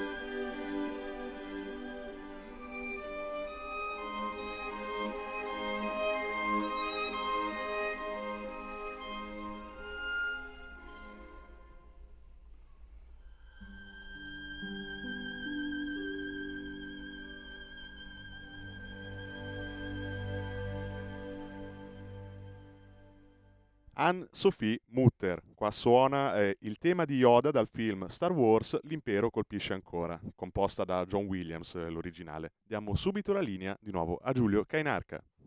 Grazie a Federico Borsari e eh, torniamo a questo punto, sebbene in maniera estremamente succinta, alle, alle pagine degne forse di un certo interesse oggi Magari vi interessa tutta sta menata della Sant'Anché, forse, eh, non lo so, um, il governo ha detto sì a un ordine del giorno contro la Sant'Anché, poi non era contro la Sant'Anché, era sulla questione delle, dell'utilizzo della cassa integrazione Covid, citando Visibilia. Allora, siccome si citava Visibilia, la società della Sant'Anché, e il governo l'ha approvato, quelli del PD sono combinati talmente bene che hanno preso il tutto per una sfiducia alla Sant'Anché. Peccato che la Sant'Anché in questo caso si è dimostrata ben superiore a tutte queste stupidaggini dicendo che mh, mm, è ben contenta lei che abbiano fatto proprio il governo mh, mm, eh, il testo sulla cassa Covid. Come a dire, io sono innocentissima, se c'è da indagare sulla, ta- sulla, sulla cassa eh, integrazione Covid, fatelo pure. Tutta sta roba qua oggi eh, assorbe una quantità di pagine di giornale incredibili. Su Repubblica due pagine, su Visibilia la destra vota contro Sant'Anché Ellis Line ringrazia. Certo che la line deve essere combinata anche lei veramente bene per ringraziare per una puttanata di questo livello. I democratici, il PD, presentano un ordine del giorno che impegna a sanzionare la società, no, a sanzionare chi ha fatto il furbo sul Covid. Siccome la Sant'Anché dice io non l'ho fatto, sanzionate pure chi lo ha fatto, ma non me ne fotte niente. Comunque la questione è riassunta così. Molto più interessante invece è la lettera, la lettera di chi? Di mh, mm, La lettera. Pier Silvio secondo Pier Silvio, minutro di fatica fisica e di sport e adoro parlare con la gente. Sono figlio di mio padre, è il commento finale, la più identitaria delle presentazioni, un'introduzione voluta, l'attestazione del marchio di fabbrica B. Berlusconi, passioni, dettagli inediti, qualche precisazione dalla viva voce di Pier Silvio Berlusconi. L'antefatto è l'articolo apparso su Repubblica il 26 giugno che raccontava i cinque eredi della dinastia Berlusconi. Pier Silvio, figlio di Carla Dall'Oglio, così come Marina, dal 2015 amministratore delegato Mediaset. Lo ha letto questo articolo e in risposta Pier Silvio ha mandato a Repubblica una garbata e sintetica serie di punti che ne tracciano un ritratto intimo. A cominciare dal fisico, un fisico palestratissimo che gli fruttò in tempi passati anche la copertina di Men's Health. Non sono in fissa con il fisico, spiega Pier Silvio Berlusconi mandando questa lettera a Repubblica. E poi chiarisce che la questione è ancora più profonda. Ho una vera dipendenza dalla fatica fisica, è così da quando ero piccolo e facevo agonismo. Mi nutro di fatica e l'esercizio fisico per me è liberatorio. A proposito di libertà, quando faccio sup d'inverno sperando di avvistare un branco di delfini o quando corro in Corsica tra mare, pineta e deserto, provo una libertà che diventa quasi un'esperienza spirituale, scrive Pier Silvio Berlusconi a Repubblica. Il corpo resta centrale nella rappresentazione che Pier Silvio dà di se stesso e così nella fatica di cui dice di nutrirsi c'è anche la corsa, ma dice non possiedo e non uso mai contapassi e contacalorie, sono un tipo vecchio stile. Lo stesso per la bici rigorosamente non elettrica, mentre Pier Silvio nega categoricamente di usare uno scooter nei suoi spostamenti alla casa di Portofino, quando torna a Villa Bonomi Bolchini dopo l'atterraggio all'eliporto di Rapallo. Circostanza questa, che spiace contraddirlo, è stata riportata da fonti assolutamente degne di fede, scrive Repubblica. cioè, avete capito, Repubblica ha scritto l'articolo dei fratelli Berlusconi, no? I primi due della prima moglie, gli altri tre. E dopodiché um, Pier Silvio ha scritto una garbatissima lettera, non di replica ma di precisazioni, e per Repubblica ci fa il suo bel pezzo oggi. Molto interessante, no? Um, allo stesso tempo Pier Silvio è di sicuro il più sportivo tra i cinque figli del cavaliere e si vede come tutt'altro che ascetico. Non sono un ipersalutista, dice. Pier Silvio Berlusconi, fumo il sigaro e mentre faccio sport pregusto il buon cibo che mangerò subito dopo. Vino rosso, cioccolato, noccioline. L'amministratore delegato di Mediaset, che tra qualche giorno erediterà un quinto o forse più della fortuna paterna, valutata intorno ai 6 miliardi, spiega anche come percepisce il suo carattere. Sono riservato sì, ma timido no, scrive Pier Silvio a Repubblica. Ovunque io vada faccio amicizia con tutti. I miei figli mi prendono in giro. Adesso papà attacca bottone e parla per un'ora. Da chi avrà preso? E conferma eh, che agli appuntamenti mondani spesso preferisce quelli con i genitori dei compagni di scuola dei figli. Non è che non amo il jet set, ma adoro il rapporto con la gente comune. Parlare con le persone mi piace moltissimo e mi dà calore. Da chi avrà preso? Perché appunto, scrive egli stesso, sono figlio di mio padre. Repubblica a questo punto, dopo aver fatto questo articolo, si domanda, tutti questi sono dettagli inutili? No, dettagli inutili erano quelli che erano contenuti nell'articolo di Repubblica, se proprio vogliamo, ma comunque non si direbbe, conclude eh, Repubblica, sia perché la costruzione di un personaggio pubblico passa anche da questi particolari, sia perché, mentre si avvicina l'ora dell'apertura del testamento, hanno una curiosità questi quadri giornali per il testamento di Silvio, che è una roba bestiale. Eh? Manco sono lì a spiare dal buco del notaio, dello studio del notaio sia perché mentre si avvicina l'ora del testamento, Pier Silvio dovrà sempre più affrancarsi da una figura paterna ormai scomparsa, scrive Repubblica in veste di psicoanalista. Primo appuntamento martedì prossimo, presentazione dei palinsesti Mediaset a Cologno Monzese. Sono combinati molto bene, come la Schlein e come il PD, quelli di Repubblica. Benissimo sono combinati. Mentre sempre da Repubblica c'è una cosa decisamente più interessante, un'intervista a Daniela De Paulis. Chi è costei? Beh, se non lo sapete, è un artista multimediale che insieme all'Istituto di ricerca di intelligenza extraterrestre e grazie all'Agenzia Spaziale Europea ha capito come parlano gli alieni. I miei segnali, una sfida a decifrare la lingua di ET, niente po' po' di meno. L'artista multimediale in questione, Daniela De Paulis, ha creato con uno staff di scienziati un ipotetico messaggio di extraterrestri e l'Agenzia Spaziale Europea lo ha diffuso via radio dallo spazio. Quello vero sarà proprio così, distorto e oscuro. Il progetto si chiama A Sign in Space, cioè un segno nello spazio. Il contenuto è di 8 kilobyte. Il messaggio trasmesso dalla sonda dell'Agenzia Spaziale Europea TGO in orbita ed estratto da informatici per decriptarlo. Prima di loro sono stati coinvolti specialisti di segnali radio. La signora De Paulis ha scritto un messaggio lo ha nascosto tra le onde radio, cercando di immaginarne uno degli alieni. Chissà perché hanno scelto proprio questa qui per immaginare come pensano gli alieni. Deve avere delle qualità straordinarie questa signora. La sfida consiste nel trovarlo e decrittarlo. La piattaforma interattiva Discord permette alle persone da varie parti del mondo di fornire il loro contributo. Allora, vediamo di capirne meglio perché io ci ho capito sì e no. Il segnale è stato captato dai radiotelescopi alle ore 20 e 15, ora italiana 24 maggio. Arrivava da Marte.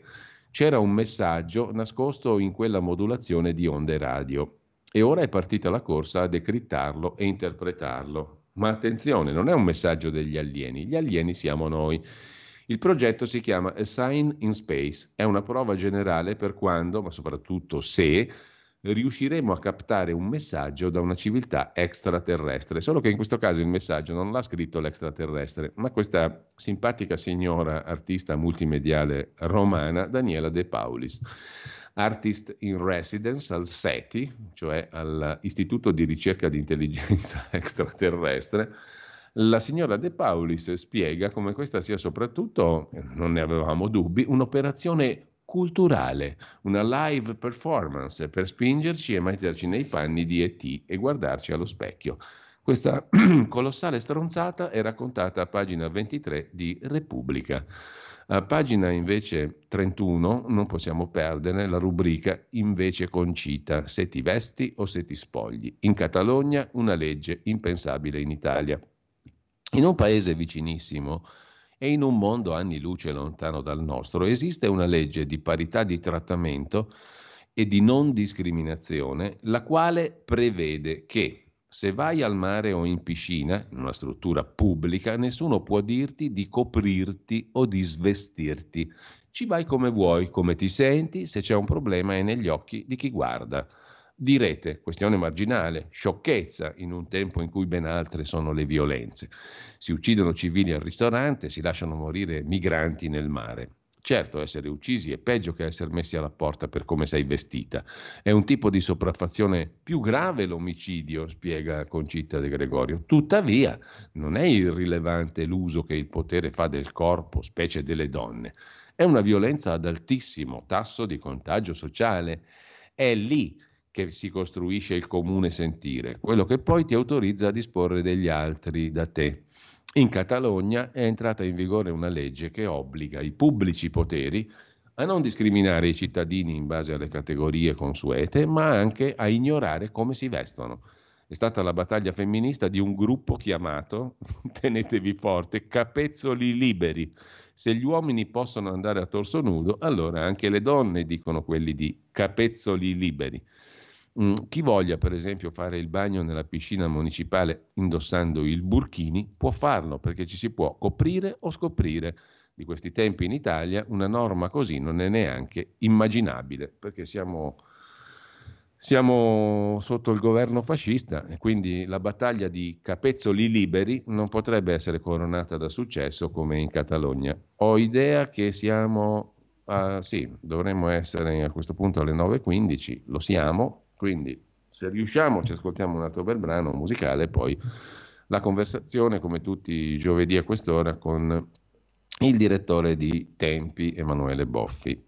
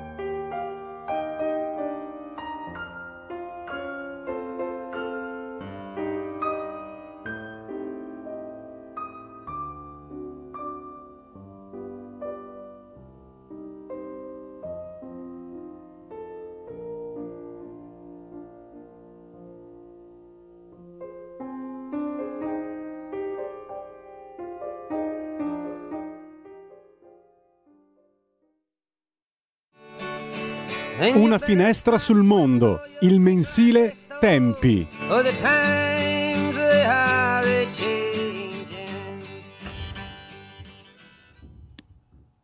E la linea torna a Giulio Cainarca.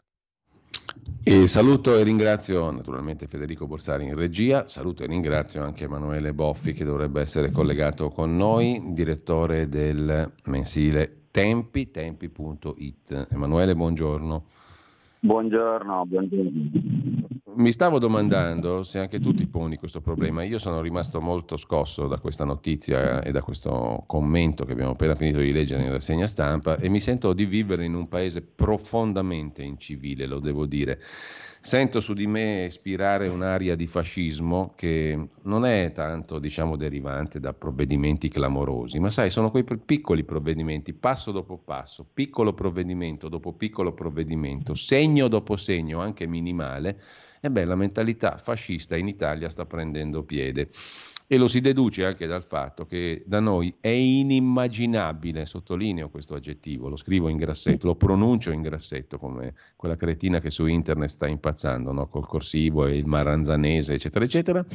Eh, lo scrivo in grassetto, lo dico in grassetto, perché in Catalogna tu devi sapere, lo saprai già sicuramente Emanuele, che è entrata in vigore una legge che consente a tutti i cittadini, quando vanno al mare o in piscina, purché sia una struttura pubblica, di coprirsi o di scoprirsi come vogliono, cioè possono mettersi il burchini ma possono mettersi anche nudi. Il tutto dopo una battaglia di un gruppo femminista chiamato Capezzoli Liberi. Ora in Catalogna ce l'hanno fatta. Io temo, credo che anche tu possa condividere la mia preoccupazione, Emanuele, che noi non ci arriveremo mai a una legge così libertaria, liberale, perché c'è il fascismo in Italia, o no? Eh, capisco, capisco, la tua ironia, sì, effettivamente con questa storia del fascismo proprio stanno proprio esagerando, d'altronde appunto è anche un modo per eh, parlare di questioni laterali, satellitari, non entrare nel merito de- delle cose importanti. D'altronde, tra l'altro io non capisco anche perché continuano così tanto a insistere, visto che gli italiani non sono stupidi, si accorgono benissimo di non vivere sotto un regime e quindi anche questa insistenza sul fascismo in realtà anche se fosse vero è controproducente dal loro punto di vista, dico, come, come, dimostrano anche i risultati elettorali, ormai hanno infilato una serie di sconfitte che sta diventando piuttosto lunga questa serie di sconfitte, quindi diciamo così è, è, è fastidioso questo continuo insistere sul, sul, fascismo, un fascismo immaginario per usare un termine famoso. No?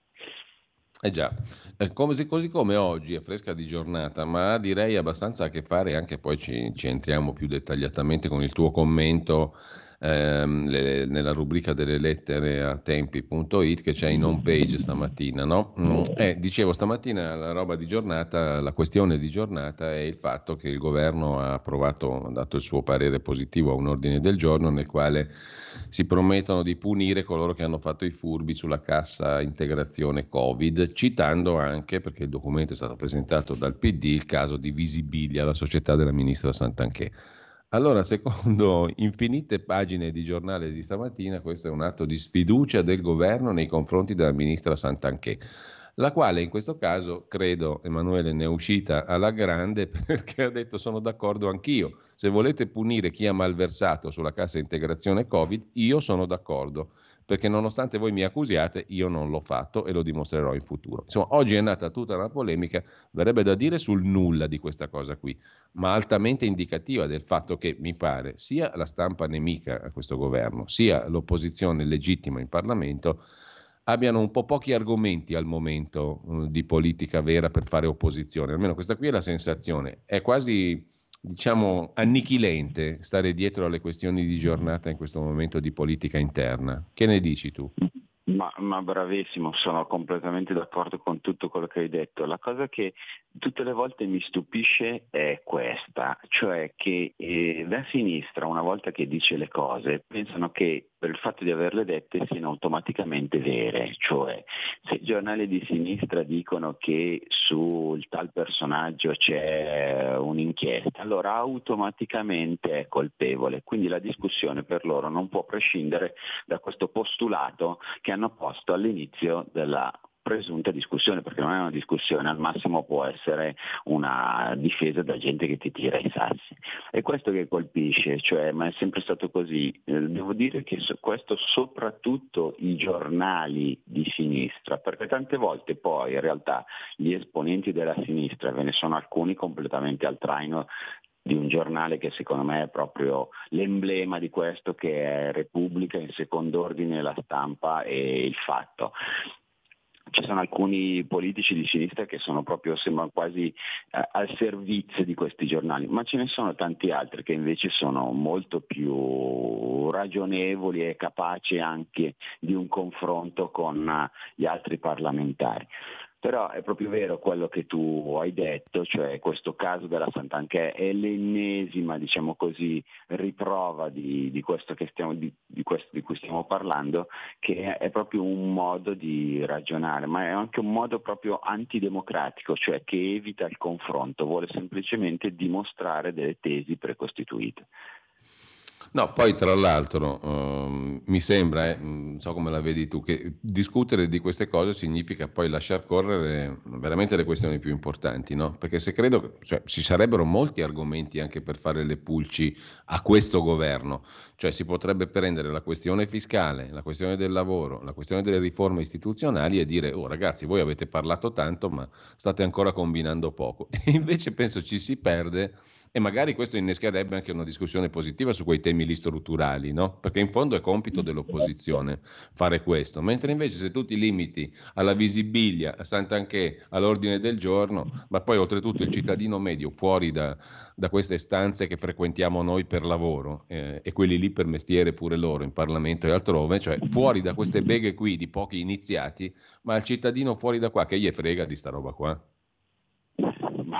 Sono completamente d'accordo con te, cioè a volte danno, danno proprio l'impressione, io che pure ho una grande una grande idea della politica, tendo sem- sempre diciamo, a difenderli, a volte anche io devo ammettere che ho questa impressione, cioè che vivono dentro in un microcosmo, uh, che sono le loro chiacchiere, chiacchiere, che fanno nei corridoi del transatlantico in camera e pensano che quello sia l'universo mondo, ma all'esterno alla gente appunto eh. i discorsi del fascismo, di questi discorsi eh, legati agli affari. Capezzoli liberi, pensa un po', capezzoli liberi cioè gli interessa poco, hanno altri problemi, no? E quindi come dici giustamente tu, sarebbe più interessante se l'opposizione facesse veramente l'opposizione, sarebbe un vantaggio anche per il governo. Diciamola tutta Giulio, a parti invertite tante mm. volte anche la destra è caduta nello stesso tranello, certo, ma questo certo. è un problema generale,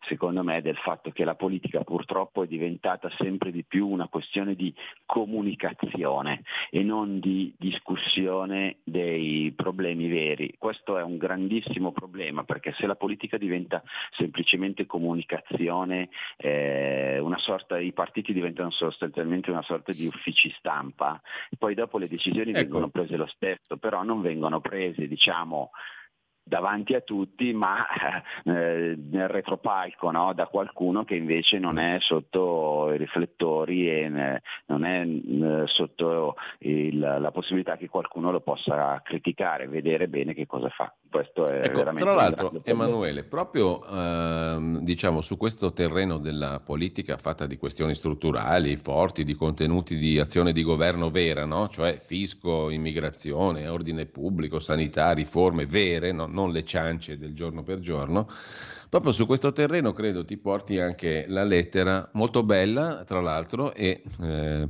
che tu hai coraggiosamente, mi viene da dire, pubblicato in home page su tempi.it del, di un lettore no? che si firma Paolo. Io vorrei citare qualche passaggio di questa lettera, poi la risposta invece i lettori, gli ascoltatori le ascoltatrici la possono leggere su tempi.it, ma lascio a te naturalmente di commentare quello che tu hai risposto a questo ascoltatore, a questo lettore, il quale scrive appunto, gentile direttore, ieri Claudio Cerasa, cioè il direttore del Foglio, notava che i numeri 1 di Eni, Poste, Agenzia delle Entrate, Ragioneria dello Stato, Demanio, Banca d'Italia, i soliti noti, generale Figliuolo, commissario in Emilia Romagna, Cingolani nell'azienda Leonardo, l'ex Finmeccanica, insomma sono tutti uomini di Mario Draghi. All'elettore medio, al cittadino, i ministri chiave sembrano provenire dal PD addirittura Giorgetti che fa uscire la letterina a favore del MES da parte di un suo tecnico, Schillaci che era l'ex consulente di Speranza, il ministro Piantedosi il quale è zelante a vietare l'8-8 sulle maglie dei calciatori per combattere i rigurgiti nazisti, ma è inerte per 60.000 migranti in sei mesi, le violenze nelle città, la sommossa anarchica di Torino. Almeno la Lamorgese sapeva dove erano parcheggiati gli idranti, ti scrive questo lettore. Altri legiferano contro la proprietà privata, sempre in questa maggioranza, vedi la questione degli affitti brevi. Altri cianciano di transizione ecologica per evitare le alluvioni, altri sono ciechi sulle iniziative anti-automobili dei sindaci, eccetera. Insomma, scrive il tuo lettore, caro Emanuele, a parte qualche eccezione, questo governo Meloni è un Draghi 2 senza gli urlatori del PD, ma con le stesse politiche e gli stessi ideali. E forse tutto questo è voluto dalle elite progressiste che non possono più contare su partiti di riferimento. PD non c'è più, Schlein dov'è? Dal governo che può manovrare senza opposizione a patto che il governo rimanga solo su certi temi, cioè appunto che eviti di affrontare le questioni strutturali, sanità, immigrazione incontrollata, ecologismo fanatico, fisco e autonomia da Bruxelles. Insomma, che eviti gran parte di ciò per cui gli elettori l'avevano votato. Non si può certo festeggiare, conclude Paolo. Mm? Credo che un'analisi di questo tipo, lo dico perché conosco e sento le voci anche di chi ci ascolta, sia un'analisi che sfiorerebbe l'80% degli ascoltatori di questa radio, no? Quindi rispondendo a Paolo tu rispondi anche a loro. Cos'è che hai risposto a Paolo? Io l'ho letto prima la tua risposta ed è bello questo botta e risposta su tempi.it stamattina. Allora, innanzitutto l'ho pubblicato perché la lettera è descritta c'è dell'ironia e del sarcasmo eh. che io apprezzo sempre. Eh, cioè io preferisco sempre confrontarmi con chi ha un punto di vista chiaro e in questo caso anche ben esposto. Eh, però ovviamente Paolo vede soltanto quello che vuole vedere, cioè oggettivamente lui certamente ha delle ragioni per dire quello che dice. Eh, io certi aspetti li, condiv- li, condivido, su altri ovviamente ci, si possono elencare anche fatti che sono in controtendenza. Allora dov'è la in controtendenza rispetto a quello che scrive lui? No? Eh, allora dov'è la verità? Secondo me la verità è in mezzo e soprattutto c'è una macro verità che noi dobbiamo sempre ricordarci, e cioè che oggi la politica italiana che sia un bene o che sia un male, io penso in fondo che sia un male, però è fatta più a Bruxelles e a Washington che a Roma. Allora oggi chiunque sia il nostro Presidente del Consiglio deve fare un bagno di realismo e, come dire, fare i conti con questo fatto. Eh, naturalmente quindi vuol dire che ogni volta che prendi una decisione in realtà deve arrivare a una sorta di compromesso. A volte questo compromesso penderà dalla parte positiva e eh, positiva per l'Italia, per il nostro paese, altre volte invece dovremmo come dire, ingoiare il rospo. La vera questione quindi è, quello che io dico alla fine a Paolo è che diventa sempre più importante capire se con le elezioni europee del 2024 l'Europa, io dico, cambierà verso, non perché mi illuda che avremo davanti a noi un futuro radioso se vincesse un, diciamo, una destra, però è chiaro che se in Europa il Partito Socialista fosse messo un po' da parte, avesse, avesse un risultato negativo, molte cose su tutte citiamo la questione del green, potrebbero cambiare e le politiche potrebbero diventare, non so se migliori, sicuramente almeno un po' più realistiche, un po' meno ideologiche e quindi anche gli spazi di manovra del nostro governo potrebbero essere più ampi di quelli che sono eh, oggigiorno. Ecco.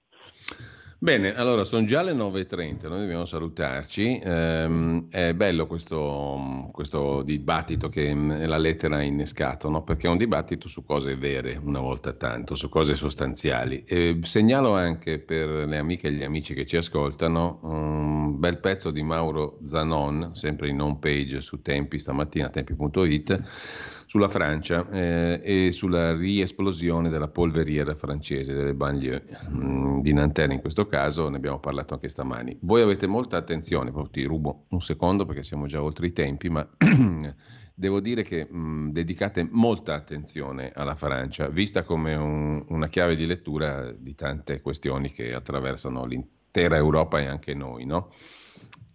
Certo.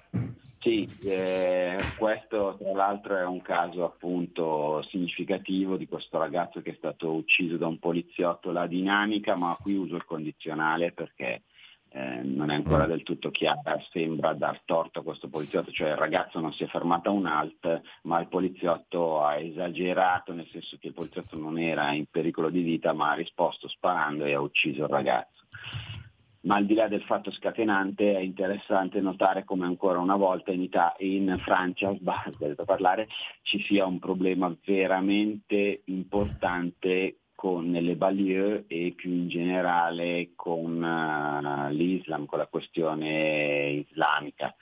E questo secondo me dovrebbe essere un monito uh, anche per l'Italia, perché la Francia ha fatto una politica sull'immigrazione molto aperta negli anni precedenti e oggi si trova ad avere questi problemi, forse dovremmo pensarci anche noi.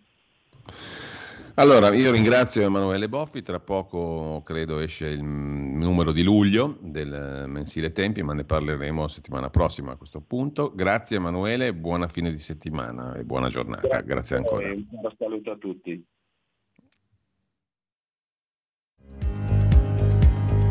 Avete ascoltato la rassegna stampa.